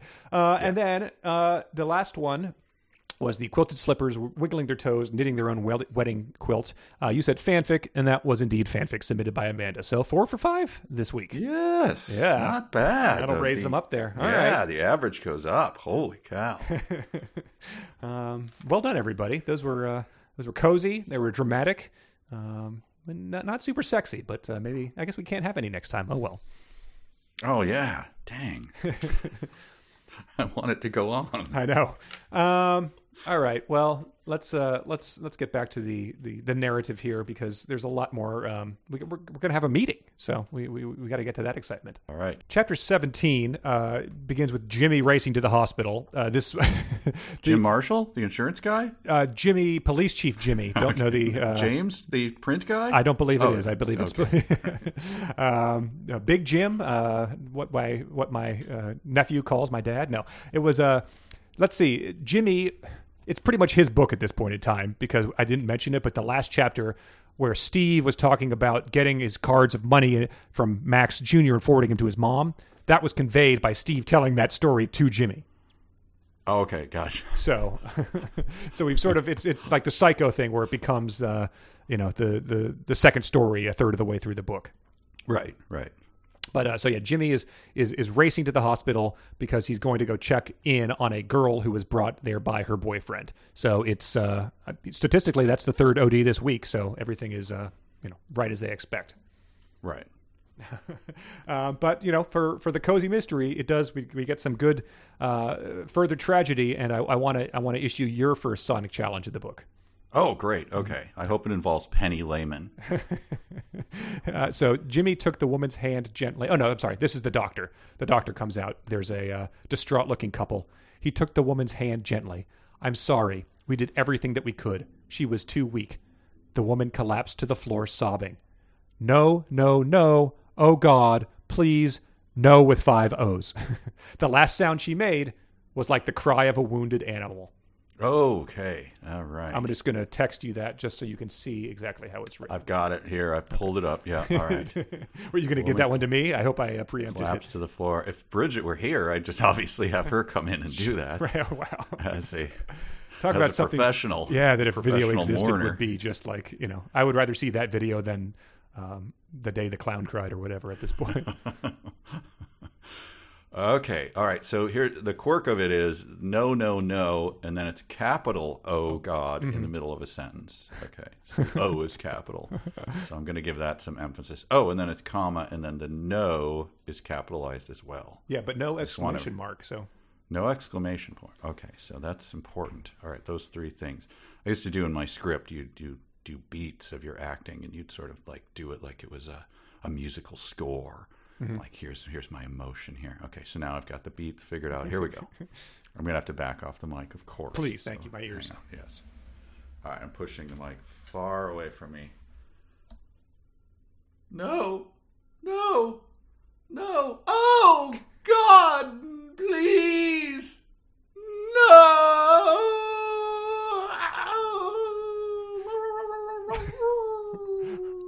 What, what with the uh, the wounded dog there? Like a guy just went with a dog. kicked a mangy cur off his porch or something. The animal was unspecified. Mm-hmm. I think that was coyote that I was doing. Oh wow. Okay. Yeah. Well, those are nasty. Yeah. Well done, well done. And this uh, it, it tracks with what Jimmy thinks because you know Jimmy in his in his uh, just uh, kindly nature, the the the long hand of the law is here to comfort and to wipe out this thing. Jimmy thought he had never heard anything so pathetic in his life. Jimmy. right. Um, which you know triggers a reaction that uh, you know well, if, if he if he indicated that on his face, if he was just like sneering at the uh, the woman who just learned that her daughter died, it might warrant uh, what happens next a bit more. Yeah, this is uh, this is obviously. I'm trying to think of the movie that inspired this moment. Mm-hmm. I guess there's a little bit of Jaws in it, Oh yeah, definitely. Slapping uh, Sheriff Brody like Mrs. you Kintner, knew, and yeah. yeah, Mrs. Kintner. I don't want to have that little Kintner boy spill out on the dock. Terrible line. Uh, yeah, so he, uh, the father, punches Jimmy. Yeah. With one You rotten bastard! This is your fault. How many kids will die, huh? How many? so he gets handcuffed, and then there's this. Uh, this is obviously the theatrical moment, the the cinema moment. No, Jimmy stood and wiped the trickle of blood from the corner of his mouth. Let him alone. He's entitled. Yeah. He turned. He turned and walked outside into the pouring rain, and looked straight up, hoping everyone would assume it was rain running down his face, and it was, partly. Partly. yeah, so that's uh, that's your that's your serious drama. He's is it blood they're referring to? Tears? That, I think it was tears. Yeah, he he's he's crying for the lost, and I'm trying to picture because up till this point, Jimmy, Chief Jimmy, I assumed was someone promoted over his head or something. You know, Mm-hmm. not a very super dignified name. I'm sorry to all the Jimmys out there. right. Well, in some professional context, you got to just you got to suck it up and uh, and go with Yeah. the James or something. Yeah. So anyway, I just I wasn't picturing Jimmy as you know now it's like it's Clint Eastwood. Jimmy Right. Clint Eastwood. So. Yeah, so he the the pol- police chief gets punched directly in the face, and he says, "No, let let him go. He's he's able to." Which might you know that just might. You, you got to use foresight with this because if word gets out that that's open season on uh, punching the police chief in the face just because your kid dies, you might have people lining up to do that. right. I mean, there has been you know 80 ODs over the past six months, so Yeah, he's just like rubbing his chin, going, "Oh boy, another one." this is this is becoming a habit. Uh, but here's another. It's the inception moment, or the, like, the writing style that I can't get used to. So there's that theatrical moment. He looks up into the and hopes that nobody sees him crying and bleeding, whatever. And then the next paragraph, just I mean, it's not even separated at all. Gabe's phone rang. So like, where are we? What? yeah, I, What's they, happening? They passed it off to the next person in their uh, in their writing a book like we did uh, exercise. I guess so. so then we just immediately, I, you know, again, it's called uh, erroneously called a smash cut. Every every cut is a smash cut. Yes. it cuts to something else. Right. But um, but this one just to a different location. We're just in the middle of this scenario, and then like boom, Gabe's phone rang. Right. Okay, did it ring in Jimmy's pocket? Like, does he does he have Gabe's phone? Yeah, the water damage sort of from the rain slash tears triggered a uh, erroneous dial or something. I guess so. anyway, that's just a weird thing to get used to. Like, oh, we're in a different place now. All right, there we are. And I liked it when it says that. It says Gabe's phone rang. It was unusually late in the evening. everyone in town knows we retire early. And I just have to assume that's a uh, that's something that's said with just extreme air quotes by everyone in town. Well, I mean, these are the same people who didn't tell the uh, dead sheriff he was fat. So. Right. True. Yeah. Yeah. There's just uh, they they the uh, Hathaways have their windows open all the time. They're just going at it like wounded animals. But everyone in town just sort of it's like that little boy on the Twilight Zone. You just don't say anything and think happy thoughts, so they don't uh, they don't do something to you. Right. But uh, so he, Gabe goes to the hospital. He he gets the scoop from Jimmy because now he's he's part of this task task force. And when he comes back, um, it says Miranda says he showed up a little after two. He quietly stripped down and crawled into bed. I slid over and wrapped my arm around his waist. I could sense that now wasn't the time to talk. He was clearly emotionally exhausted. Do do do do do do do do. Waka chicka, waka chicka, do do do do do. We all know what happens when Gabe is emotionally exhausted. yes. uh, but then we get the delightful line. Uh, we know that nothing's happening because he says, tomorrow, period. And then uh, no caps was all he said before he closed his eyes. so it's just tomorrow. Yeah, yeah, we're getting some good uh, noir moments here. Just uh, Yeah, everybody's becoming Clint Eastwood or, uh, yeah, uh, Bogey, uh, you know. no one is yet three days from retirement, though. I'll give them that. That's true, yeah. Um, But yeah, the problems of uh, two people who like to watch Jeopardy and do it don't amount to a hill of beans in this crazy world. they just must be lucky that none of their kids are here to uh, to fall victim to the drug menace. But Yes. but but but this was very curious to me. I uh, Gabe says, "Here's the thing, Miranda. These pills are real. It's not like there's a killing fog here that comes and goes." And so I just immediately I would give anything to read book book eight in the series, The Cutler Quilting Guild versus the Mysterious Killing Fog. she goes full John Carpenter in one of her books. Yeah, it would be, great. amazing. Yeah, it just turns Yeah. you inside out. It dissolves your skin. Like um, it's released when you, uh, you know, it's released when someone goes bankrupt on Wheel of Fortune. So they're they're watching that, and someone spins that, and they're like, "No, no, seal up the windows."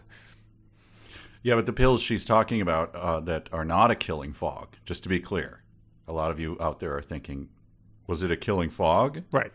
that killed Penny Lehman? No, they were pills. But anyway, it was uh, the fact that we get the full name Penny Lehman. We both knew her parents from before she was born. I'd been at their wedding. Diane knew the girl from high school. So, again, you pull in a character, give her a name, and kill her. Maybe her parents' wedding was not uh, small and intimate, and that's the price she had to pay. exactly. Uh, the Yes. sins of the fathers. Yes, I will give you a, an elaborate wedding, but I will call in my price twenty years from now on your daughter. the monkey paw. Right. Hey, it's worth it for this uh, nine piece Motown band. Everyone's going to be getting funky. Uh, yeah, so that chapter ends with uh, each of these losses was tearing a small piece of the heart out of our small town. My Gotta God. tear up. You gotta tear up that freeway, man. uh, they were personal. We were hurting. Dot dot dot. We were angry. Yeah. All right. Get the Arming sock full of quarters. montage. Yeah. Yeah. Right. uh, boards with nails in it. It's going to be exciting. Knitting needles. I mean, those could be purposed, I guess, as a. Uh, Exactly. Uh, Chapter 18 is uh, a lot about uh, poster design and distribution. We get a lot of. Uh, I like to call it the Braxton Jonathan Bartlett chapter. The world's biggest baby. yes. Yeah. He's uh, he he was uh his mom uh, Brittany was, was her mom. the Spitfire. Yeah. Yep, the uh, the the slim drink of water. She couldn't have weighed more than hundred pounds herself, but this uh, eight pound, eight ounce baby's twenty eight inches long, and no one can believe this. But uh, she's doing just fine, I guess. So Brittany doesn't weigh more, much more than a hundred pounds Yeah, at full pregnancy at nine months. yeah, it sounds unhealthy. All right, okay. I mean, she's she's wee, I guess. But Yeah. uh, It would have been. But uh, anyway, uh, I hope that's that at some character. point the former police chief and her were taking pictures together, like, um, you know, like in those Guinness Book of World Records, where it's like this couple is the uh, the most difference Yeah. between their weight. yeah, so we get that joyous announcement, and then it's just poster distribution, Brittany's going to put it up is it is five granular. Posters. Yes, Yeah. yeah. Brittany Yes. takes five posters to put up at daycare and playground. Uh, Diane takes 10 posters and is going to put them at the high school, the YMCA, and a few other places she knew local kids hung out. Diane has also indicated that she will call if she needs more posters. Yeah. Uh, 200 posters at the police station, remaining 100. Uh, William return to volunteered to, go pick up posters. The poster printer is not charging a fee. He, he wants this to be his contribution. um, a little uh, shout out to you, by the way. Uh, I called the chief and got his permission for Lucy to put up a notice on the group page. Uh, Yes. Jimmy was excited. So Jimmy, who's still nursing that, uh, you know, swollen jaw, Mm-hmm. maybe black eye, who knows? And he mentioned he hadn't thought of that, but it was a great idea to to uh, sound the alarm about drugs on a uh, on a, a local uh, Facebook page, whatever. Yeah, Cutler chats. Lucy and I each got a high five from Janie. There we go. Huh, Conor? high five. Is it one word as it is in here? Oh, man. I don't think I've ever used the hyphen here, but, uh, you know, I admire the spirit of it. Yeah. So it's just one word all jammed together. High five. Yeah, maybe it was inspired by my uh, Trebek high five. Yeah. Um, I like that they had to get the police chief's permission to post something on their local next door page. You know, like he's like, my God, like this is this is what's going to do me and like uh, like what did Jake in? If people keep calling me to ask to post this, you, you can post it. Yes, some guy posted that he thought he saw a suspicious looking squirrel on there. Like, post away. yes. Here's the thing I'm really glad they made clear, by the way. Uh, Janie, working at the front desk while William shelved in the stacks, said, I've seen that. People put all kind of things on it. It's not an online yard sale. There's another site for that. okay. Again, Thank you. 2018, you're you're still like you- one using the term online yard sale, but just explaining that sites like this exist to people. Oh, it's unbelievable. Uh, but yeah, so they're hanging up uh, posters around college campus, um, and they are they are. Uh, she's concerned because it, the community college felt to me like the center of the problem. It was far enough out of town that our small police force couldn't keep the dealers from dropping in off the interstate and escaping the same way. Um, so uh, again, no real sense of what's going on here. If it is a town of three thousand, um, I, I don't know what to expect. The community college would be sized at, but it has to be, you know, uh, roughly the same size as a, as a, as a small town high school. Yeah, I would. I think so. Yeah, but she said earlier that most people. Here it is. The uh, our local newspaper is published once a week. That's how most people get their news and find out what's happening in town. so I, I'm going to assume I'm going to be charitable, and she means the news that's happening in their town, not they don't wait for the local newspaper once a week, Right, yeah. to find out whether there was a terrorist attack. Yeah. in- Okay. Did you see this? The the president was assassinated last Thursday. That's. huh. I think that someone would have called us in a deep voice about that. That's huh, very peculiar. No one posted about it on Cutler chats. I guess that yeah, I guess that's why they're puzzled by uh, the fact that their uh, yard sale, online yard sale things are not the same as Cutler chats. And stuff, It you still know- reading a newspaper once a week. Yeah. Once you sort of lapse into the cozy verse and embrace that as your aesthetic, the existence of the internet, you know, does a lot to um, detract from you know coziness. You know, like Yeah, it's like phone, you know, cell phones ruining movies. Right, You know, yes. you, you have to, you know, everyone has to go. We, uh, we're not getting a signal. Okay. Right, but later on you have these these these you know elderly women parked outside seedy bars, and it's like, no, we've got you know we've got a, a Wi-Fi camera. We can we don't. No one needs to risk their own hide to uh to, to track these guys down. So our uh, our heroine gets um sorry, I didn't mean heroin, the drug, you know, Right. the heroin. Uh, gets back to book sniffing and uh, she name drops uh, Laura Childs Mm-hmm. and Cleo Coyle. Yeah. Uh, I did something unusual. I looked them up. Oh wow. Have you? Uh, did you look them up? I didn't, and I, I I did not even surmise whether they were real or not. Are they real? Oh, they are very real. They are part. they are uh, in the Cozyverse. Okay. Oh, are they notable authors, or are they just like people that she's like uh you know name dropping as a you know a web ring type of thing? Uh, name drop in a web ring. Wow. But, however, there are 23 books in the Laura Childs uh, catalog. Wow. There are 18 in the first Cleo Coyle series, but then she has another series that she's launched after that, uh, the Haunted Bookshop series. There are eight of those. Wow. So they pretty much started writing in January. Yes. wow. All right. Yeah. Uh, hang on. Let me. Uh, you, you vamp, and I'll look up the Laura Childs because I think they're pretty pretty good. The the, titles? subject. Yeah. Yeah. Well, I mean, I wonder if this is like we talked about with my sister's uh, Instagram account, Lil Rude the Maltipoo. Once again, if you are a notable, you know, dog Instagram account, um, the way that you sort of try to get more followers is you comment on other dogs' accounts, being like, "Love this pic," or you you know you tag it. So I, I wonder if there's just the uh, that sort of sucking up to other authors by by, by putting their names in your book. It must be uh, okay. I got the page up now. Um, so the the tea shop mystery, Nice. twenty two in in those, and here's a couple of the titles: Haunted Hibiscus, Lavend- Lavender Blue Murder, Twisted Tea Christmas, Twisted tea, Shooters? like the boozy drink. I guess so. Wow. Uh, here's one that oh she has another series. I didn't even notice this. A Cackleberry Club mystery book nine is called right. Egg Shooters. Okay. Uh, Broken Bone China, Mumbo Gumbo Murder. That's a scrapbook scrapbooking mystery. Scrapbooking cozies. All Holy right. Crap. All right. So Laura Childs is just a syndicate of people writing writing books. A Silver Needle Murder. That's a tea shop, tea shop, tea shop. The other one is a coffee shop. Oh my And then a haunted bookstore. mother of God. they're all I mean, they're all richer than we could imagine.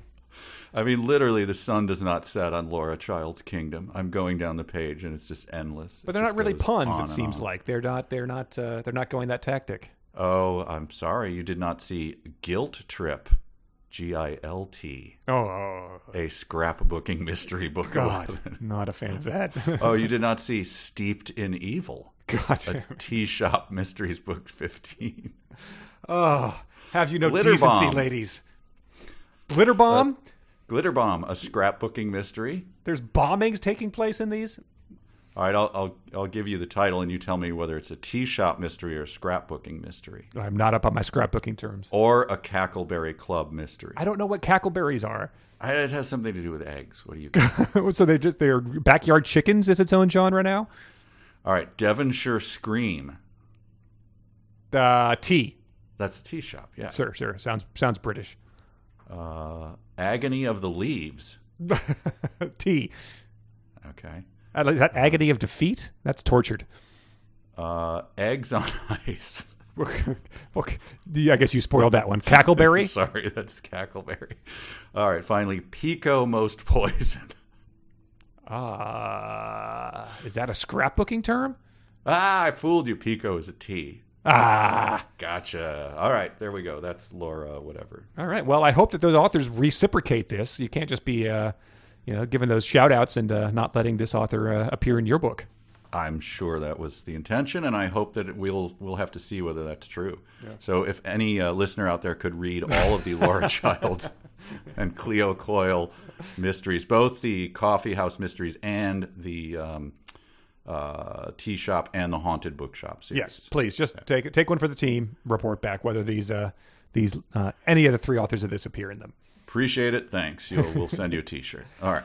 Uh, only other thing that happens here is that uh, Gabe takes uh, Miranda to lunch at Billy's, which is a local institution that only serves pork and beef barbecue on a Kaiser roll. No frills. Indeed. Yeah, go to hell, pork and sauerkraut. and it's uh it's it's very confusing because we we just did have pork and sauerkraut on New Year's Day, but she says I know barbecue in January, but honestly, it's that good. So there's just a, a, a strict regimen of, of appropriate foods for appropriate time of years observed in Cutler, and uh, you know I think she's just sort of um, it's between her and Gabe that they're doing this in January. Uh, this this would be a thing. I, I should have uh, gone to the dark web to see if someone had done a recreation of it, but she makes clear that they do not speak until they had eaten every morsel and wiped their face. so that would be a dil- that would be a great. Right? Yes. Yeah. It's like seven minutes of both Gabe and Miranda going. she starts to speak. He holds up a finger as he just shoves the rest of the sandwich in. and then and then when they do speak, when they do speak, it's Penny Lehman and her throat tightens because oh right, the dead kids. yeah.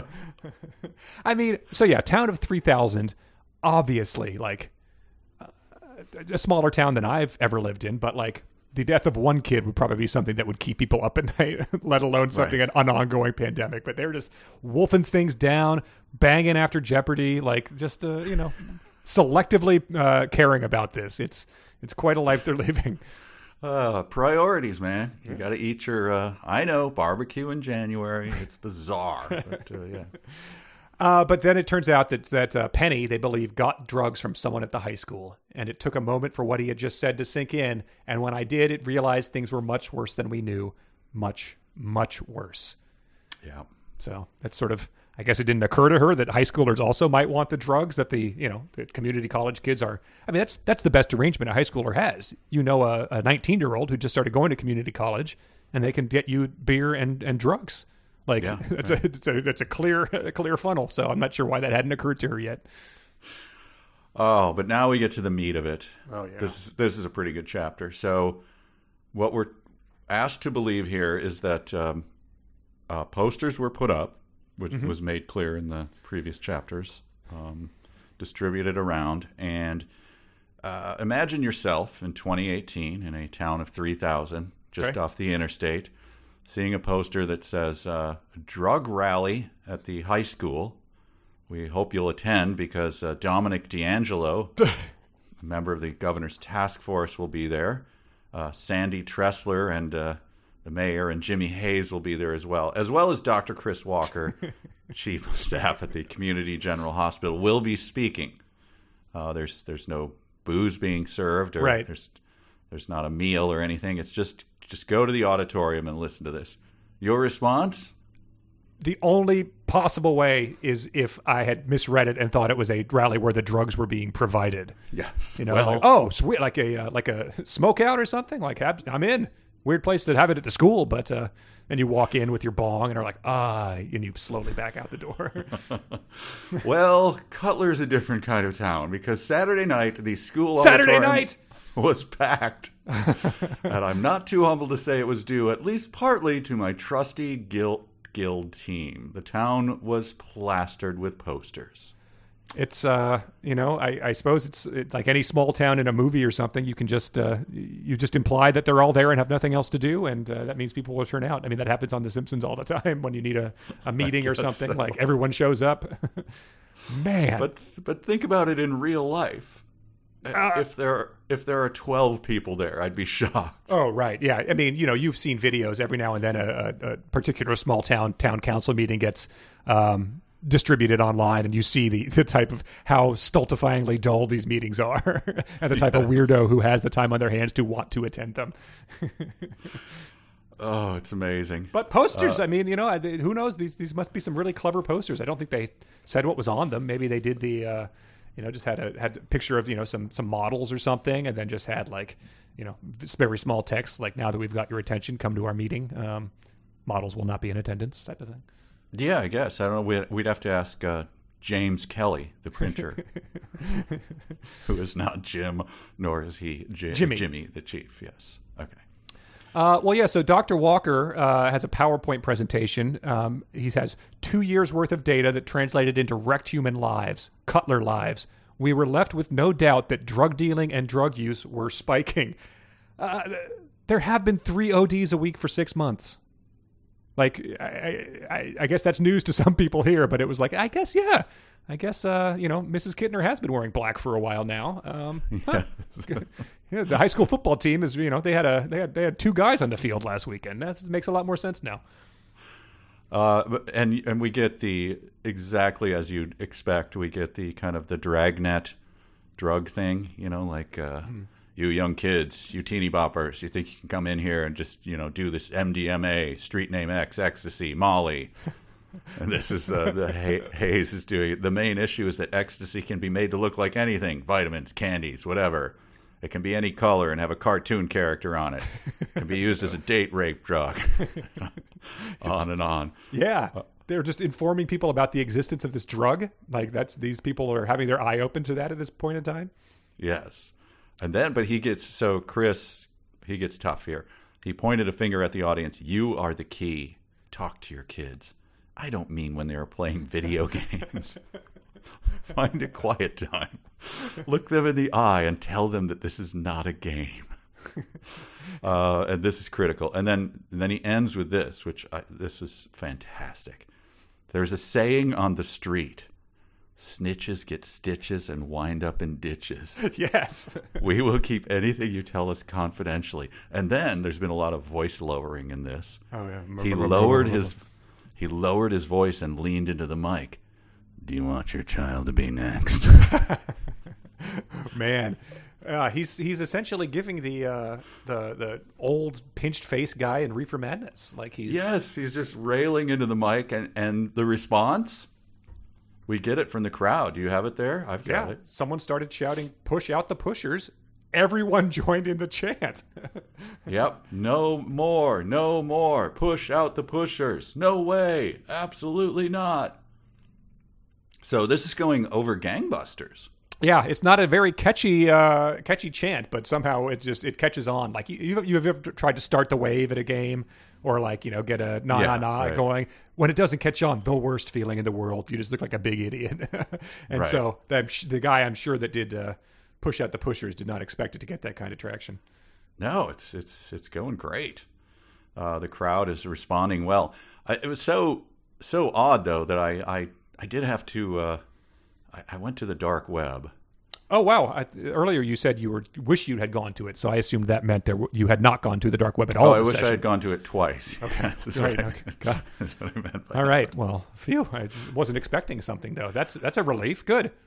Uh, and it turns out that uh, there is this is an edited the sisters and is it sister in law?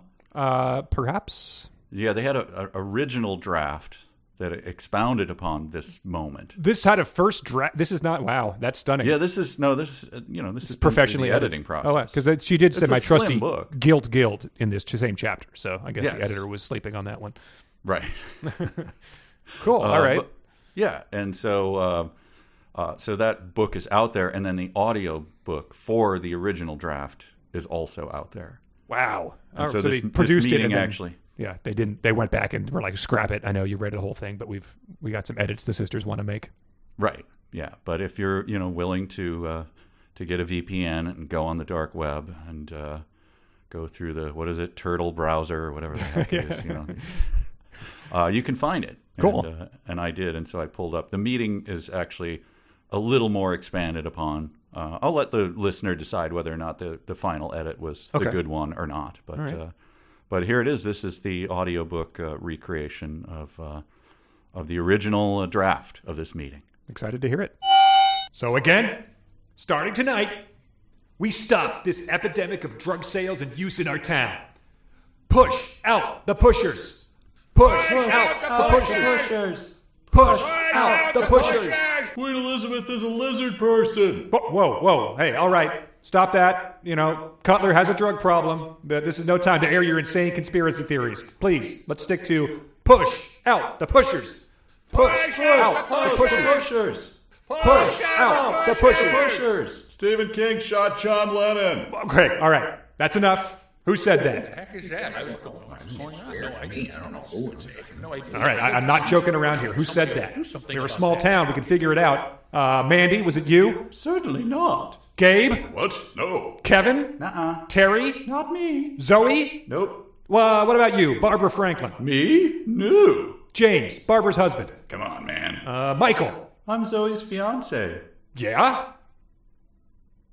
Well, no, it's not me. Uh, Edgar, Mr. Pendleton. No. Uh, Rita. How dare you? Sorry, Rita. Uh, Jill? Come on. I know, I know. Uh, Susan. Well, I never. Richard. no way, compadre. Diane? Uh, call me D. Just answer the question.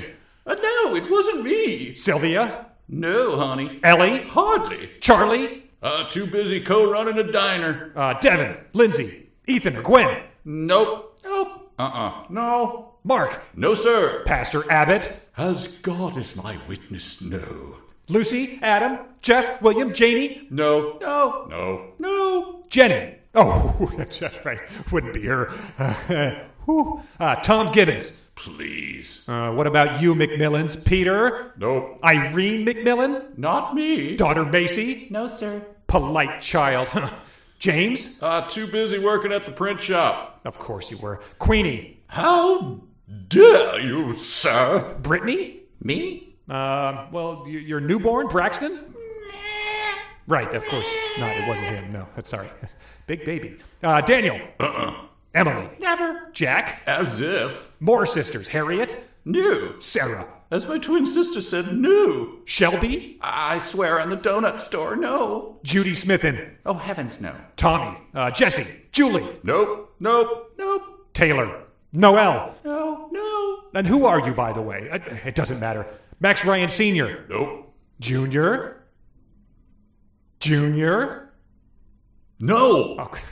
Lizzie? No, darling, but you're hot. All right, come on. Betty Heidel? Come on, Jimmy. I know, I know. Uh, uh, Gloria? No, dear. Sammy? Nuh-uh. Archie? At this time. oh, right, sorry, Archie. Uh, Janet? Oh, never mind. Uh, Same answer. Uh, Dr. Walker? How dare you, sir?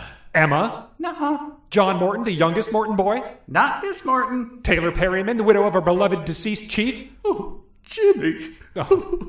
Sorry, widow. Uh, was it your brother, maybe? Oh! right, also dead. Sorry. How about how about your adopted baby? Sorry, sorry, sorry.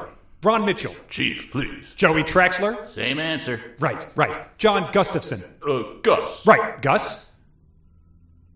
No, no, it's not me. Okay, okay. Of course. Jim Marshall, insurance agent. Uh, no, but if you need some turn. Shut up, Jim. Uh, Ellen Baker. Never. Steve Croft. Uh, hardly. Judge McAllister. You're out of order. Jeff Huntley. No, sir. Dan Myers. Not me. Penny Lehman. Oh, it wouldn't be her. Sorry, that's dead and all. Hey.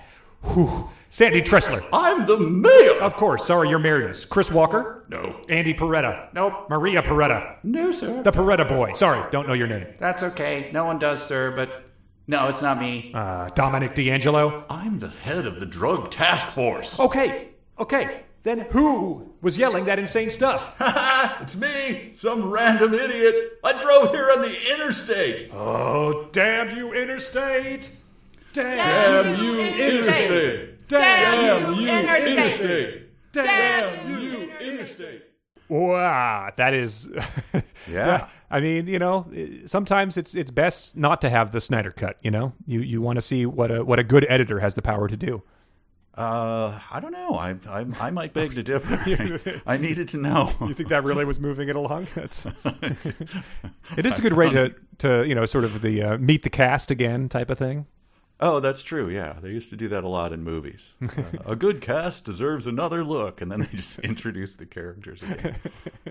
Well, I mean, even some and the rest might have been warranted there. I don't know. Well, I don't know. I like the, the you know uh, the specificity.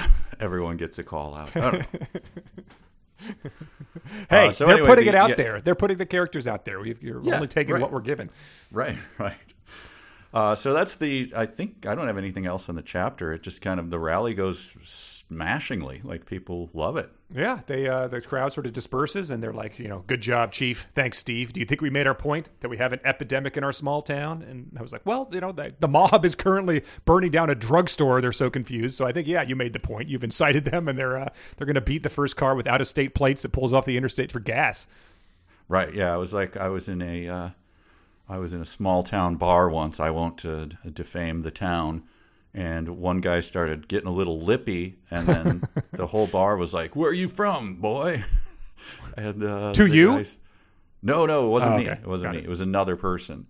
And then uh, he said he was from a, a different town, and like a bunch of people got up, and like a guy took out a beer bottle, and they chased him out of the bar because he was from a different place.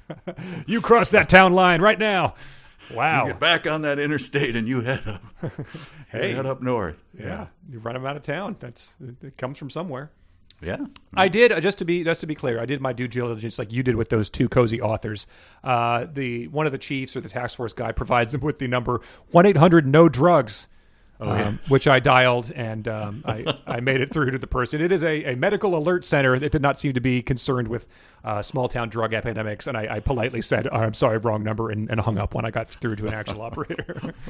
Oh, you should have recorded. I that. probably should have, damn it. Uh, chapter twenty starts with one of my one of my favorite uh, cliches that people don't realize when they're saying it. Um, it begins with this: "Let's face it, I've been in charge at the library for a long time now, and I do know how to delegate." Andy thought, Rooney. yeah, I admit it. I, I, I haven't wanted to face this for a long time. It's it's been one of my greatest fears. yeah, right. But I'm ready now. Let's let's do this. Let's face the fact that you've been in charge at the library for a long time now and know how to delegate. Let's face the fact that I have a, uh, you know, minor skill that many would consider a, a modest advantage in the job that I'm doing. It's look, people. It's time we talk about this. Like all the dead people in our hospitals, it's time we face this. Let's face it, I'm never going to write that book. No, wait, I wrote uh, 28 last week alone, and they're all available on Amazon. uh, but yeah, so are we are we going to get some some updates on the task force here? Um, maybe uh, a deep throaty phone call from Mr. Smith or or, or Baldy. Um, another g- grieving parent punching a high-ranking law force uh, law enforcement official. We were up to 120 confirmations. Gabe had a phone call from Peter McMillan, who, while disappointed we weren't letting him pay for a Boston wedding, assured us that he, Irene, and Macy were thrilled to be coming. Andy Peretta and his wife were also coming, and that was special. and we then lapse into another just truly stunning story uh, from the town of Cutler. There's just a million stories in this city. I love the Andy Peretta story so much. He they met Andy when he was a homeless vet living on the streets of Cutler. That's the only sentence I have from it. He liked to read in the library, and eventually I got him to trust me just a little. All right, so there's a, a homeless vet with PTSD is uh, just hanging around in the library. Yeah. So she got him to she got him to trust her. Okay. Yeah, he explained to her how the Dewey Decimal System worked, and so he they built up a relationship of trust based on that. Several of us worked together to keep him safe and make sure he had everything he needed while he worked through his PSD. What does that involve? He's homeless. Where was he staying? right? Yeah. Um, I, I don't know, and then then it, you know PTSD is of course a legitimate and thing that can be just devastating to a person. I'm not sure that the uh, library pages are the best suited people to deal with it. Of course, they can be kind, but it's a severe psychological trauma that maybe the guy who is uh, you know restocking Sue Grafton mysteries is not best suited to help with. Right, but but this is how hand waving works. We worked to get him back home to his wife, who is desperately waiting to help him put the pieces of his life back together. Well, come on now. That is a loose definition of homeless. It wasn't easy, and it took some time, but he's doing well.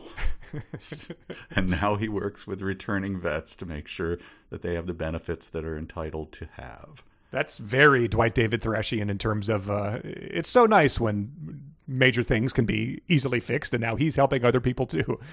Yes, they. I guess they omitted the times that he, you know, would scream himself awake and attack them, and you know, I, I don't know the symptoms of PTSD, but it's uh, obviously very serious. And uh, but no, it's all everything turned out well, is what I'm saying. The multiple times that they had to you know knock on the bathroom and he would pretend he wasn't in there, and they were like, "We're locking up," you know. I can, you know, I, you you left your you left your gunny sack full of uh, full of old cans outside the door, so I know you're in there, uh, Andy. Um, Oh, anyway, so Andy Peretta, I guess he's going to make the wedding. Is that the whole point of that story? uh, yep, he's coming, and that was special. Okay. Hopefully, there's not you know if they if they stomp on a glass or something at the wedding that doesn't trigger a uh, a uh, explosion flashbacks or something. Yeah. And uh, the villain uh, returns, not Baldy, not the boss, not Mr. Smith, not Mr. Jones, the interstate. it's just too easy now for dealers to get to those college kids. It's out of town and quick access to the interstate. That's her daughter Zoe, who they're discussing the uh, the problem with, and so Yes, that's, uh, that's right. She's Zoe immediately surmises that. Yes. So they all hate the interstate. yeah, you think Zoe lives in what Boston? She thinks she'd be excited to be able to visit her her parents so much easier. Like it sucks to drive on forty five mile an hour country roads to get to some of these remote locations, but uh, Zoe is yeah, it's villainized to her as well. nope, she wants uh, two lanes and, and single rut roads. She doesn't want uh, these horrible freeways. Uh, but yeah, so once she she talks to Zoe, she goes to the Quilting Guild, which again is in, in theory what this book series is all about. Um, the only quilting that's taken place has been in our fan fiction. Um, but then uh, Chief Jimmy comes and addresses the guild, and essentially, you know, I'm sure that in a in a real life situation, you'd be like, I know we're all upset, but you have to let us handle this. There's just too much potential for people to get hurt or killed. Uh, he pretty much tells him to just start staking places out across town. Yes. he encourages them to sit in their cars and is very emphatic about uh, writing down the things they see in a notebook. He's still, uh, you know, uh, bleeding slightly from his, uh, you know, being punched just a few hours by yet another victim. yes, he's on a no solid food diet, uh, just eating shakes and uh, through a straw.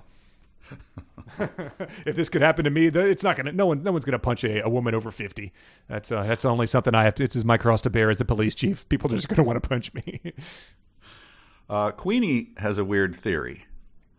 Uh, Queenie spoke up. It has been our experience that most people don't even see women over 50, and if they do, they hesitate to hurt them. her, her chin rose defiantly. Queenie, that's a weird theory. I don't know. what? it's been our experience that most people don't even see, and if they do, they hesitate to hurt them. Yeah, I mean, you know, you'd think that the thugs that this town is dealing with would be more inclined to snatch a purse from an old lady than they would from a uh, former uh, military or FBI agent. But that's that's just me. Well, I guess so.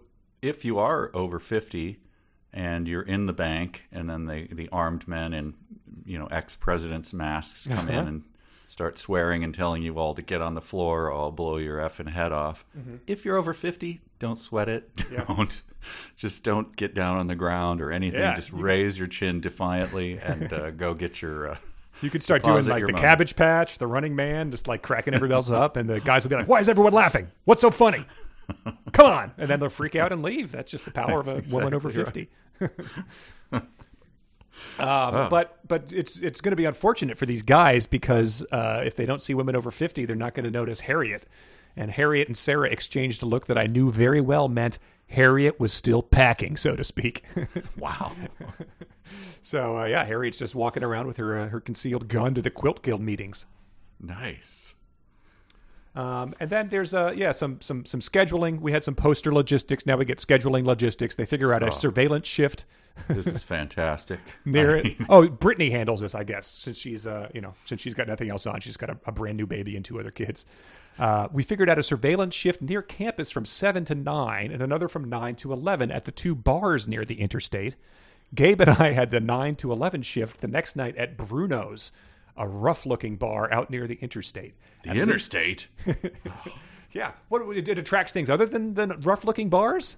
They figured everything is going to be like the double deuce out by the interstate. I mean, that with the type of people that drive on those things.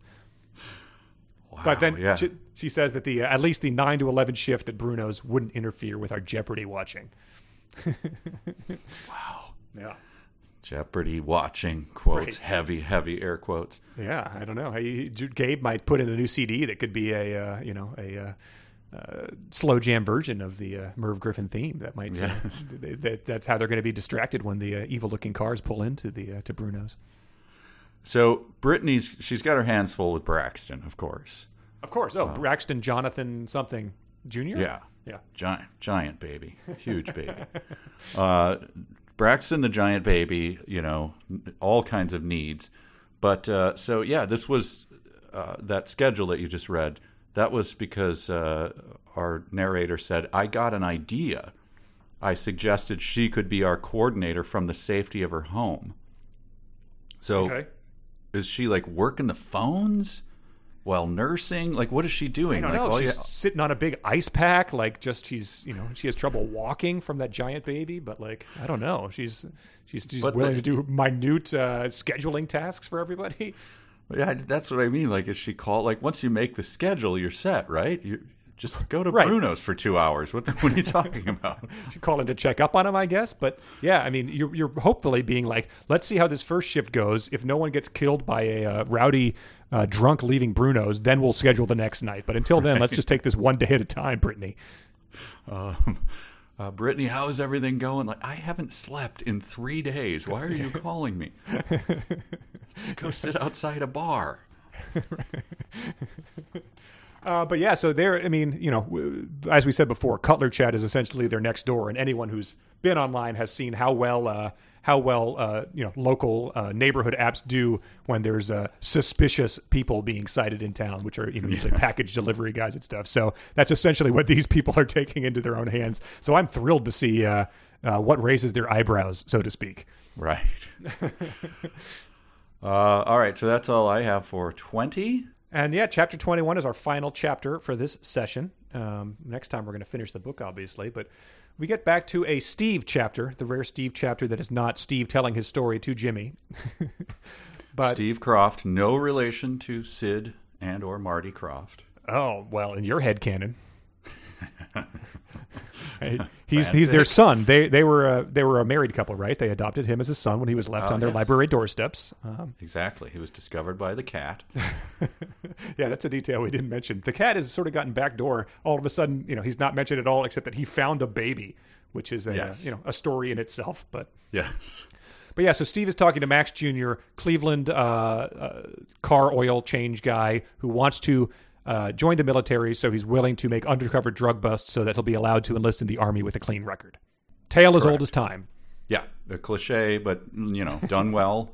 You know, that's fine. Um, and so what Steve tells him is that he, just like uh, Brittany's very uh, uh, intricate uh, scheduling thing, uh, Steve is is not allowing anything to happen by happenstance here. He is saying there's a bar called Bruno's a few miles from the college. You need to start hanging out there. So Max is probably like, sounds sounds good. I, I know how to go into a bar and observe things. Steve keeps going. Just go in and order a beer. Then wait a couple of days and show up again. Maybe this time you have a burger with your beer. Make small talk, be approachable but not too friendly. So this is like uh, you know, uh, Zorblax B of the uh, you know, Drybonian system being given his instructions for landing on Earth and trying to act like a human. It maybe it's uh, it's like those those waiters who say, "Have you been to our establishment before?" Uh, no, And, I you know, haven't. Please. Uh, if you make the mistake of saying no, like, okay, well, let me explain. Here's the menu on the left side here. These are our appetizers. These would be like smaller things that you could maybe share. Right. You want to you want to go like, what the hell is happening here? I'm aware of how commerce and the concept of a restaurant works. This is your first time here. Maybe just order a beer, then wait a couple days and come back, and then maybe order a burger with your beer. And so Max is, you know, I guess taking it to heart. He's making small talk. He's being approachable, but not too friendly. He also has given himself a haircut, has a beard and mustache, possibly false, so that when he is around town at Bruno's, his mom is not going to recognize him. it's, it's all quite elaborate. So uh, is he's doing the same thing as the drug guy then? Uh, is yes. he wiping? Is he wiping everything down with bleach when he's done at the bar at Uh, Bruno's? yeah, whatever. I don't know where he's staying either, but there's a chance that he walks in and sees. Uh, Sees Mr. Smith, and they've both bought the same brand of fake mustache, and they it's very Yeah, that's apparent be both of them. Like Party City, yes. yeah. Party Yeah, City. First result on Amazon for fake mustache. Yeah, it was. Um, but so he he pulls it off though. He he does his first shift at Bruno's. He says, "I went in and everybody seemed to be hanging in groups, either sitting at tables or standing around the pool tables. I went to the bar, took a stool, and ordered a draft." I drank my beer slow and watched. The wall behind the bar was mirrored, so that helped. Can we get to whether you saw a drug dealer, Max Jr.? Uh, he says there were a couple of guys who seemed to be in charge, you know, telling the others what to do and wearing big chains and rings and stuff. Uh, they had girls, or should I say, women hanging all over them. Pretty hot women, too. Their outfits left very little to the imagination, if you know what I mean. Yes, Max, you were describing a bar. We have all been there. We all understand how these things work. Um, Wait, wait. uh, there's a Steve's response here. I don't want to give it away, so just read that last sentence. Okay.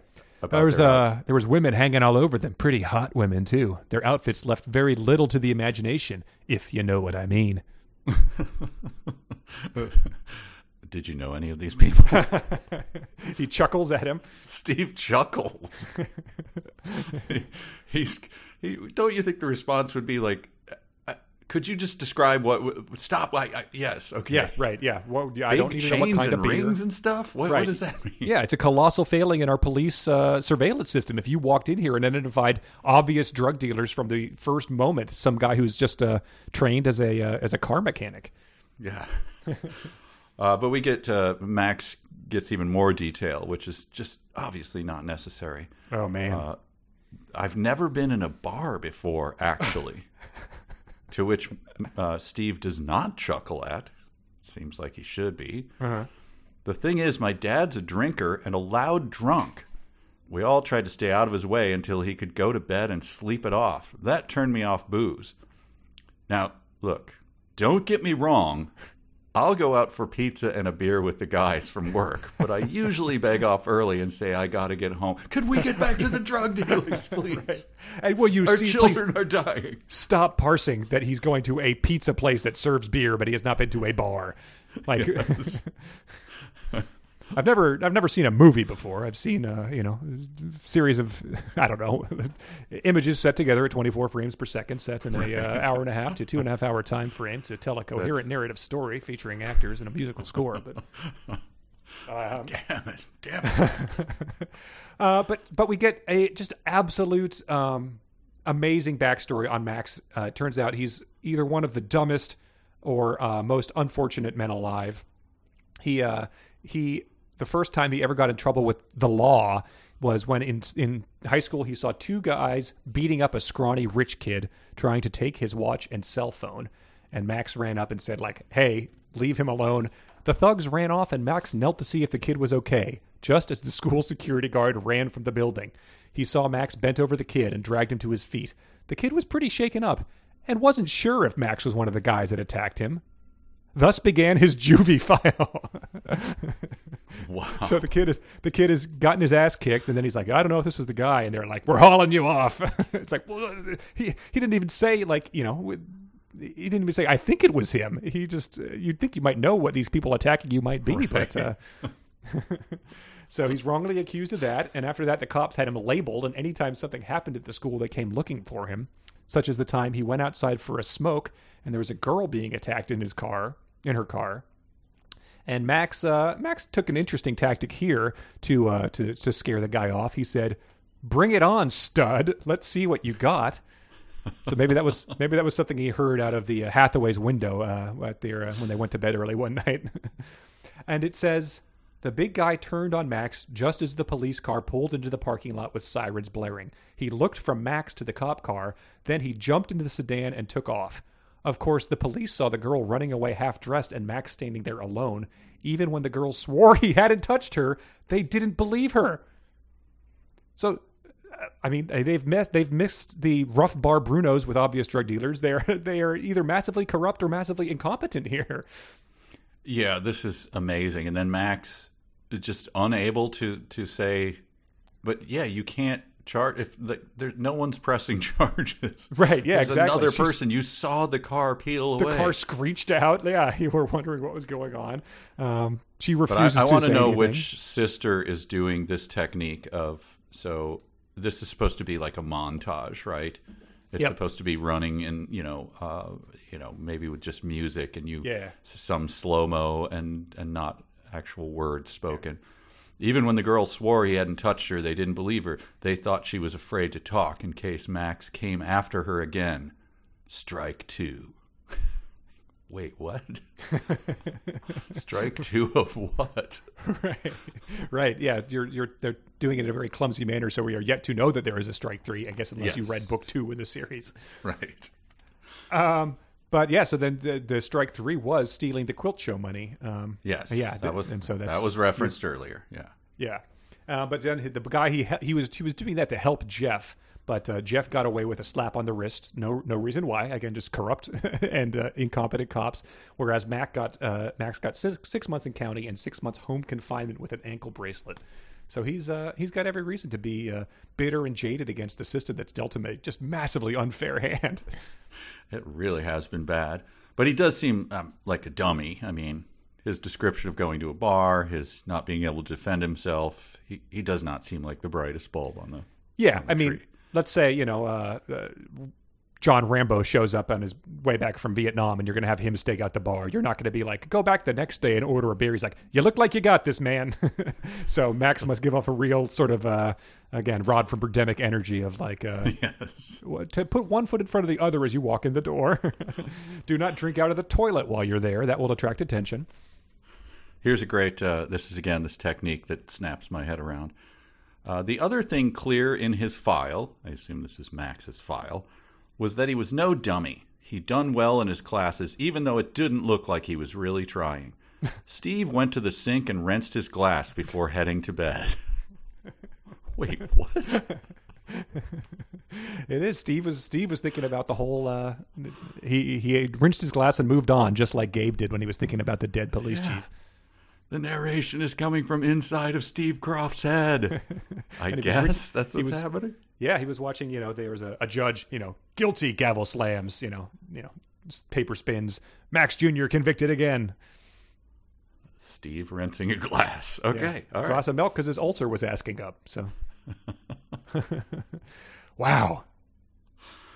Quite a technique. Yeah, well, so that's where our, our tale ends for this time. There's 50 pages left in the book, so we've got to figure out who these bad guys are. We've got to see what Max's surveillance is like. We've got to figure out if they're going to put up more posters. Um, got to figure out if the uh, uh, Harriet who's packing is going to blow anyone's head off. Uh, who's yeah no who's the guy who shoots himself? Uh, well, there was a guy. There was a guy named Dom. I think Smith. Yeah. So that's we've got that coming. No, no reason, no way about why he's about to do that. Although he, he's he has a ticket booked to Antigua, so something must go very wrong. Okay, I, I have to admit that I uh, I just scrolled down a page because I'm on the the ebook here. uh Twenty chapter twenty three. Uh-huh. Four new characters on the first No, page. no, I it's just- impossible. Sorry. All dead kids, hopefully. I'll scroll back off of them. Sorry. All right. Well, Wow. um, let's uh, let's wrap it up with some emails. I think. We're going to the party. We're going to the game. We're going to the disco. We're gonna cruise out, man. We're stealing people's mail. Stealing people's mail. Please tell me people are loving this as much as we are. They are. We got a lot of emails, a lot of uh, clarifications Nice. about Higa, a lot of clarifications about their own personal cozy level. Uh, we got this one from Michael, who wrote in with some uh, uh, potential cozy book names in the 372 verse. Oh, Hell of a rigatoni and murder. Tinned fish and murder, a Michael J. Nelson mystery. The Jackal's Jack Back. Laney, the robot robot corgi pimp. Uh, Badminton and blood oaths. Uh, murder she murdered. Trucking Mm. through time. T H Y M E. A little golf clap on that one. Mike versus the Red Hat Society. Ready Cake Layer One. Uh, it, it, it does keep going. Uh, Sourdough Moon, the Mr. E and EL Fudge story. Uh, Eye of Tarragon, a spicy crime. the, the, the quilters traffic the sex traffickers. I imagine that Blairiana must make a make a uh, Yes. an appearance in that one. um, and uh, what else do we have? My Immobile, a wheelchair and crutches mystery. So- Wow. some serious some serious work here. Uh, I'd love to see some book covers for that if anyone is interested. Yes, please. Not that particular, but like other ones. Uh, uh, oh, the Red Lobster Racket. Uh, that's a good one. um, we also got this one that's a callback from Kent. Among the numerous Hannah Swensen mystery novels, there is one I believe that is missing. That's right, Banoffee Pie Murder. Oh my god, I forgot about that. yes. Deep callbacks. Yes. Um, uh, this is from Sarah, who wanted to correct something that uh, other people that we had sort of speculated on uh, in the last episode. I have to confirm that not knowing your significant other's middle name is indeed possible.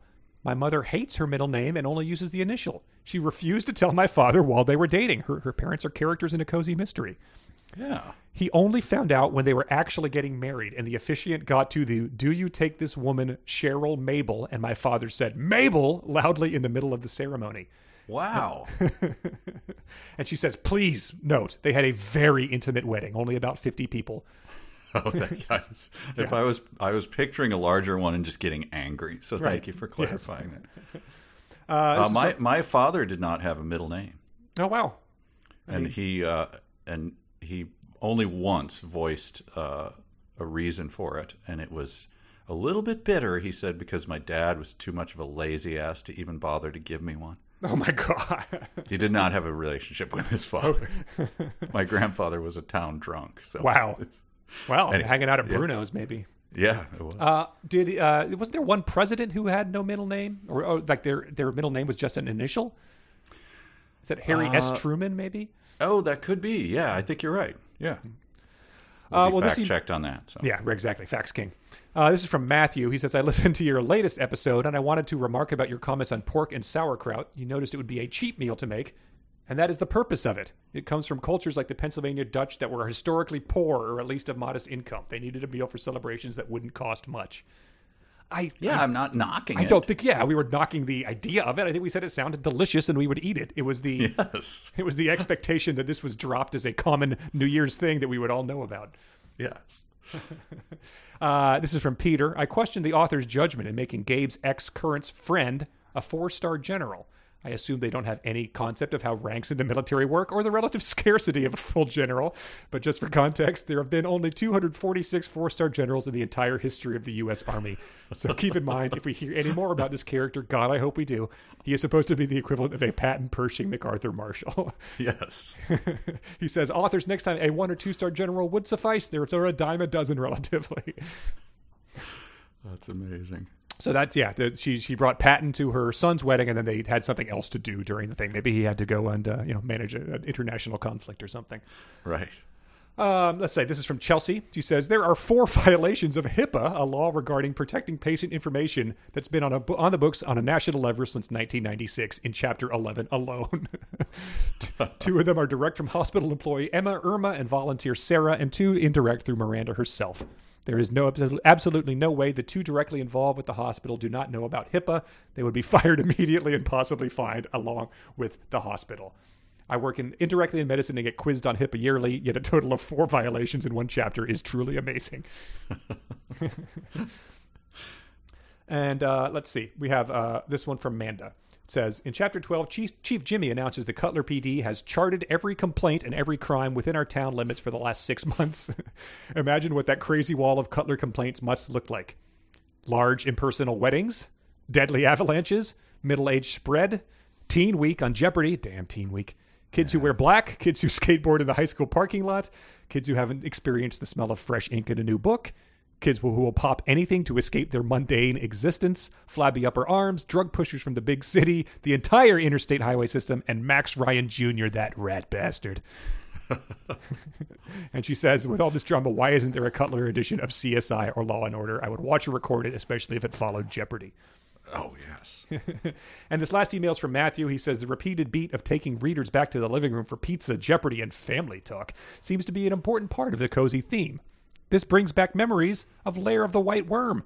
Adam is constantly going back to the manor for chestnuts, wine, and completely inconsequential conversations on family history. Perhaps Bram Stoker is a pioneer in the cozy mystery genre.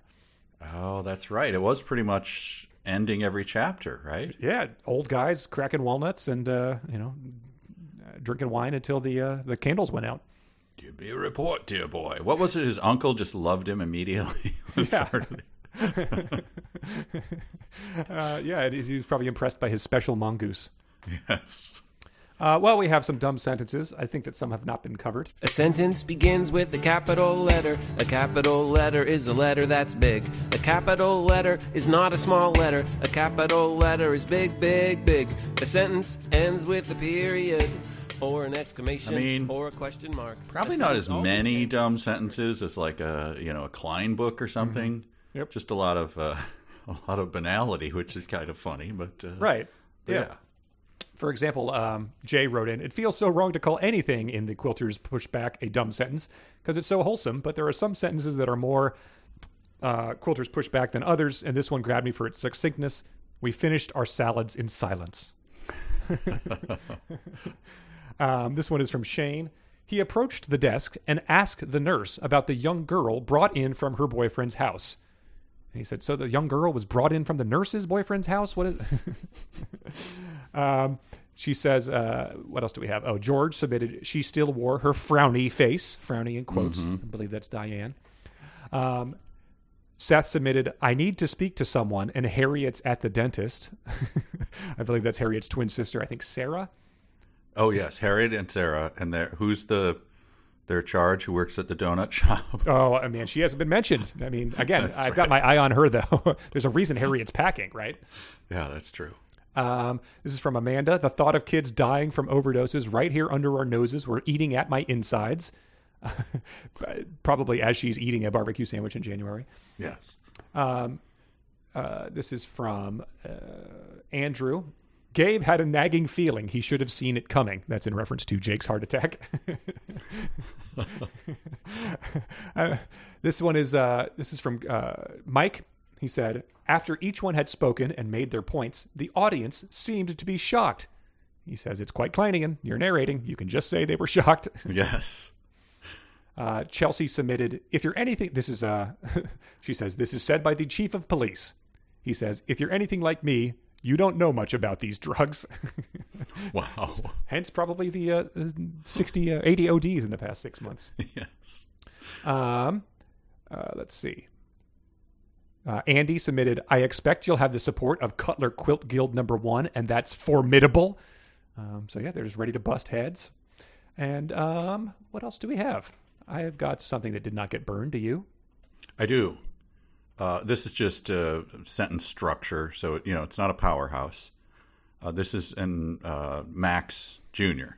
Okay. Max Snyder. What, what's Max P- Parker? No, that's. I don't know.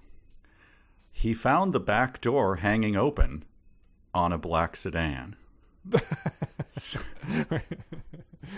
That's just if you're a fifth grade teacher, you're like, uh, just write that sentence over, please. right. Exactly.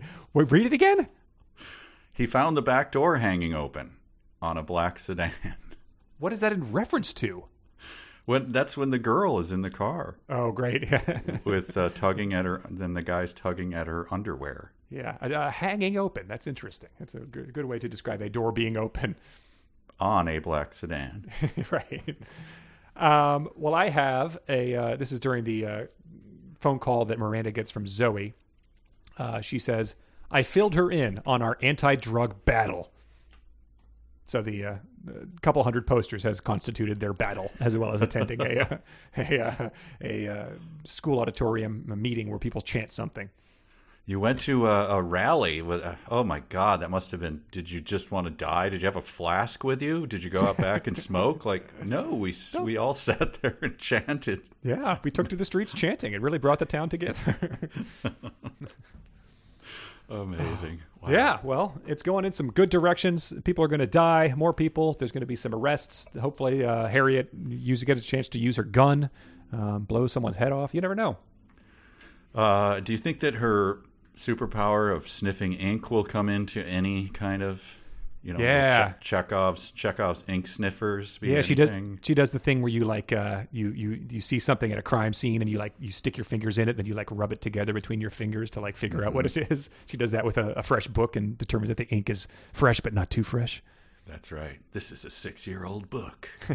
I know exactly where he's going. Yeah, they didn't start the uh, Tea Shop Cozy Mystery Series until 2017. That's impossible. All right. Well, thank you, everyone. Uh, I know these these episodes uh, are long in a good way. I think this is a fun book. I'm I think so. enjoying it. So Very thanks. fun. I love it. Yeah, love it. Love It's it. It's going to be one Uh, I don't want to give away to a lucky person at the end of the uh, at the end of the thing, but I will. I know, giving it away and also having it to end. So, like, we went through Shadow Moon for 73 years, and this is just over. So, Right. that's too bad. But uh, thanks again. Go to uh, 372 pages on Patreon and check Yes. out all the stuff that's going on there. We thank you to all of our listeners, and uh, and a special thanks to our Patreon people for Yeah. supporting us. This has been a lot of fun. So, Yeah. so see long, everyone. Bruno's. Yeah.